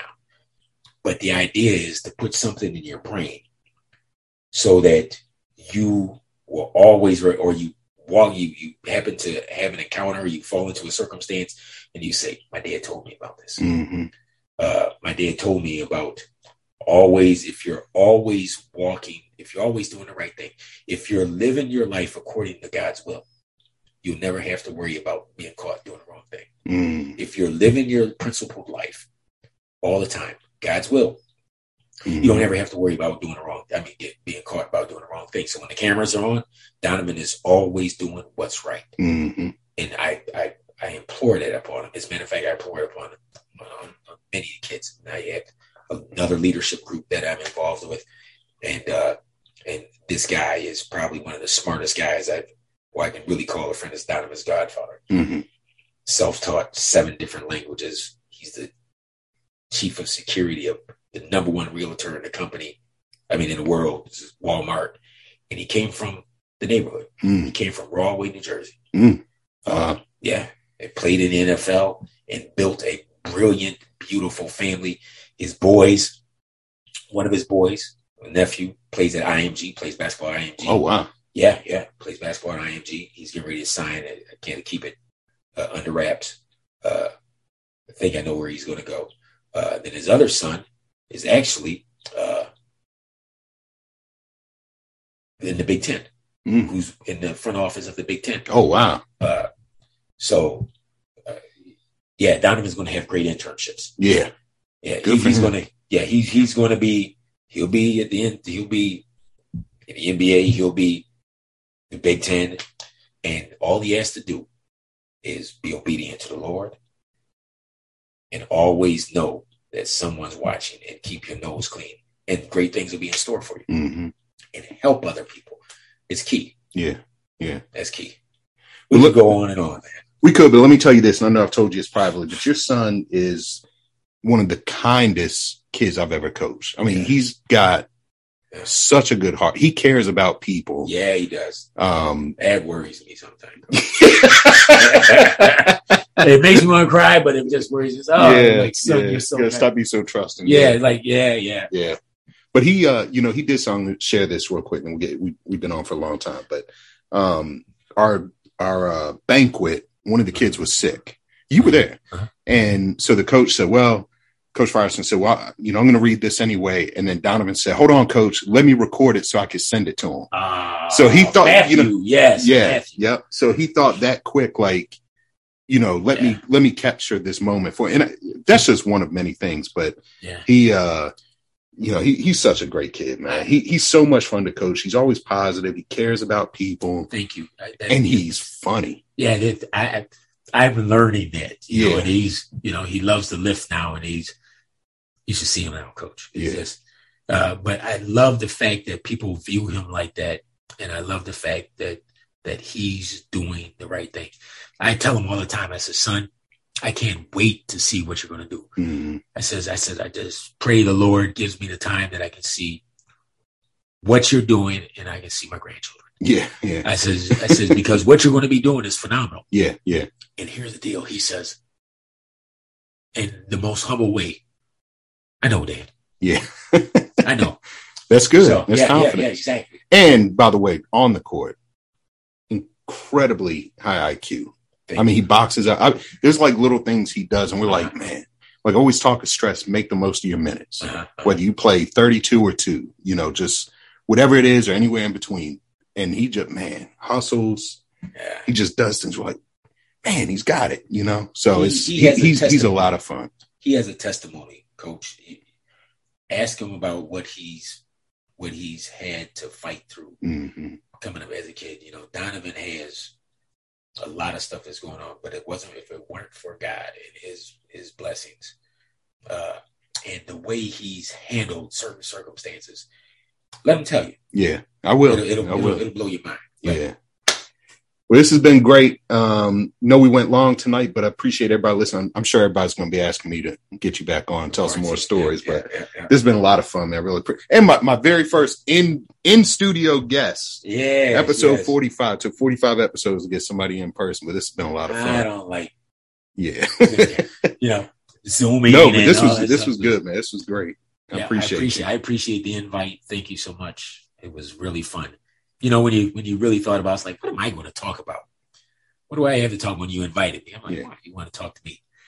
But it became you made it very very comfortable and very very fun to do. And I hope I didn't talk here. Oh no, man, we could talk all night. we we may talk all night by t- when we yep. hit stop, but yep, yep, absolutely, absolutely.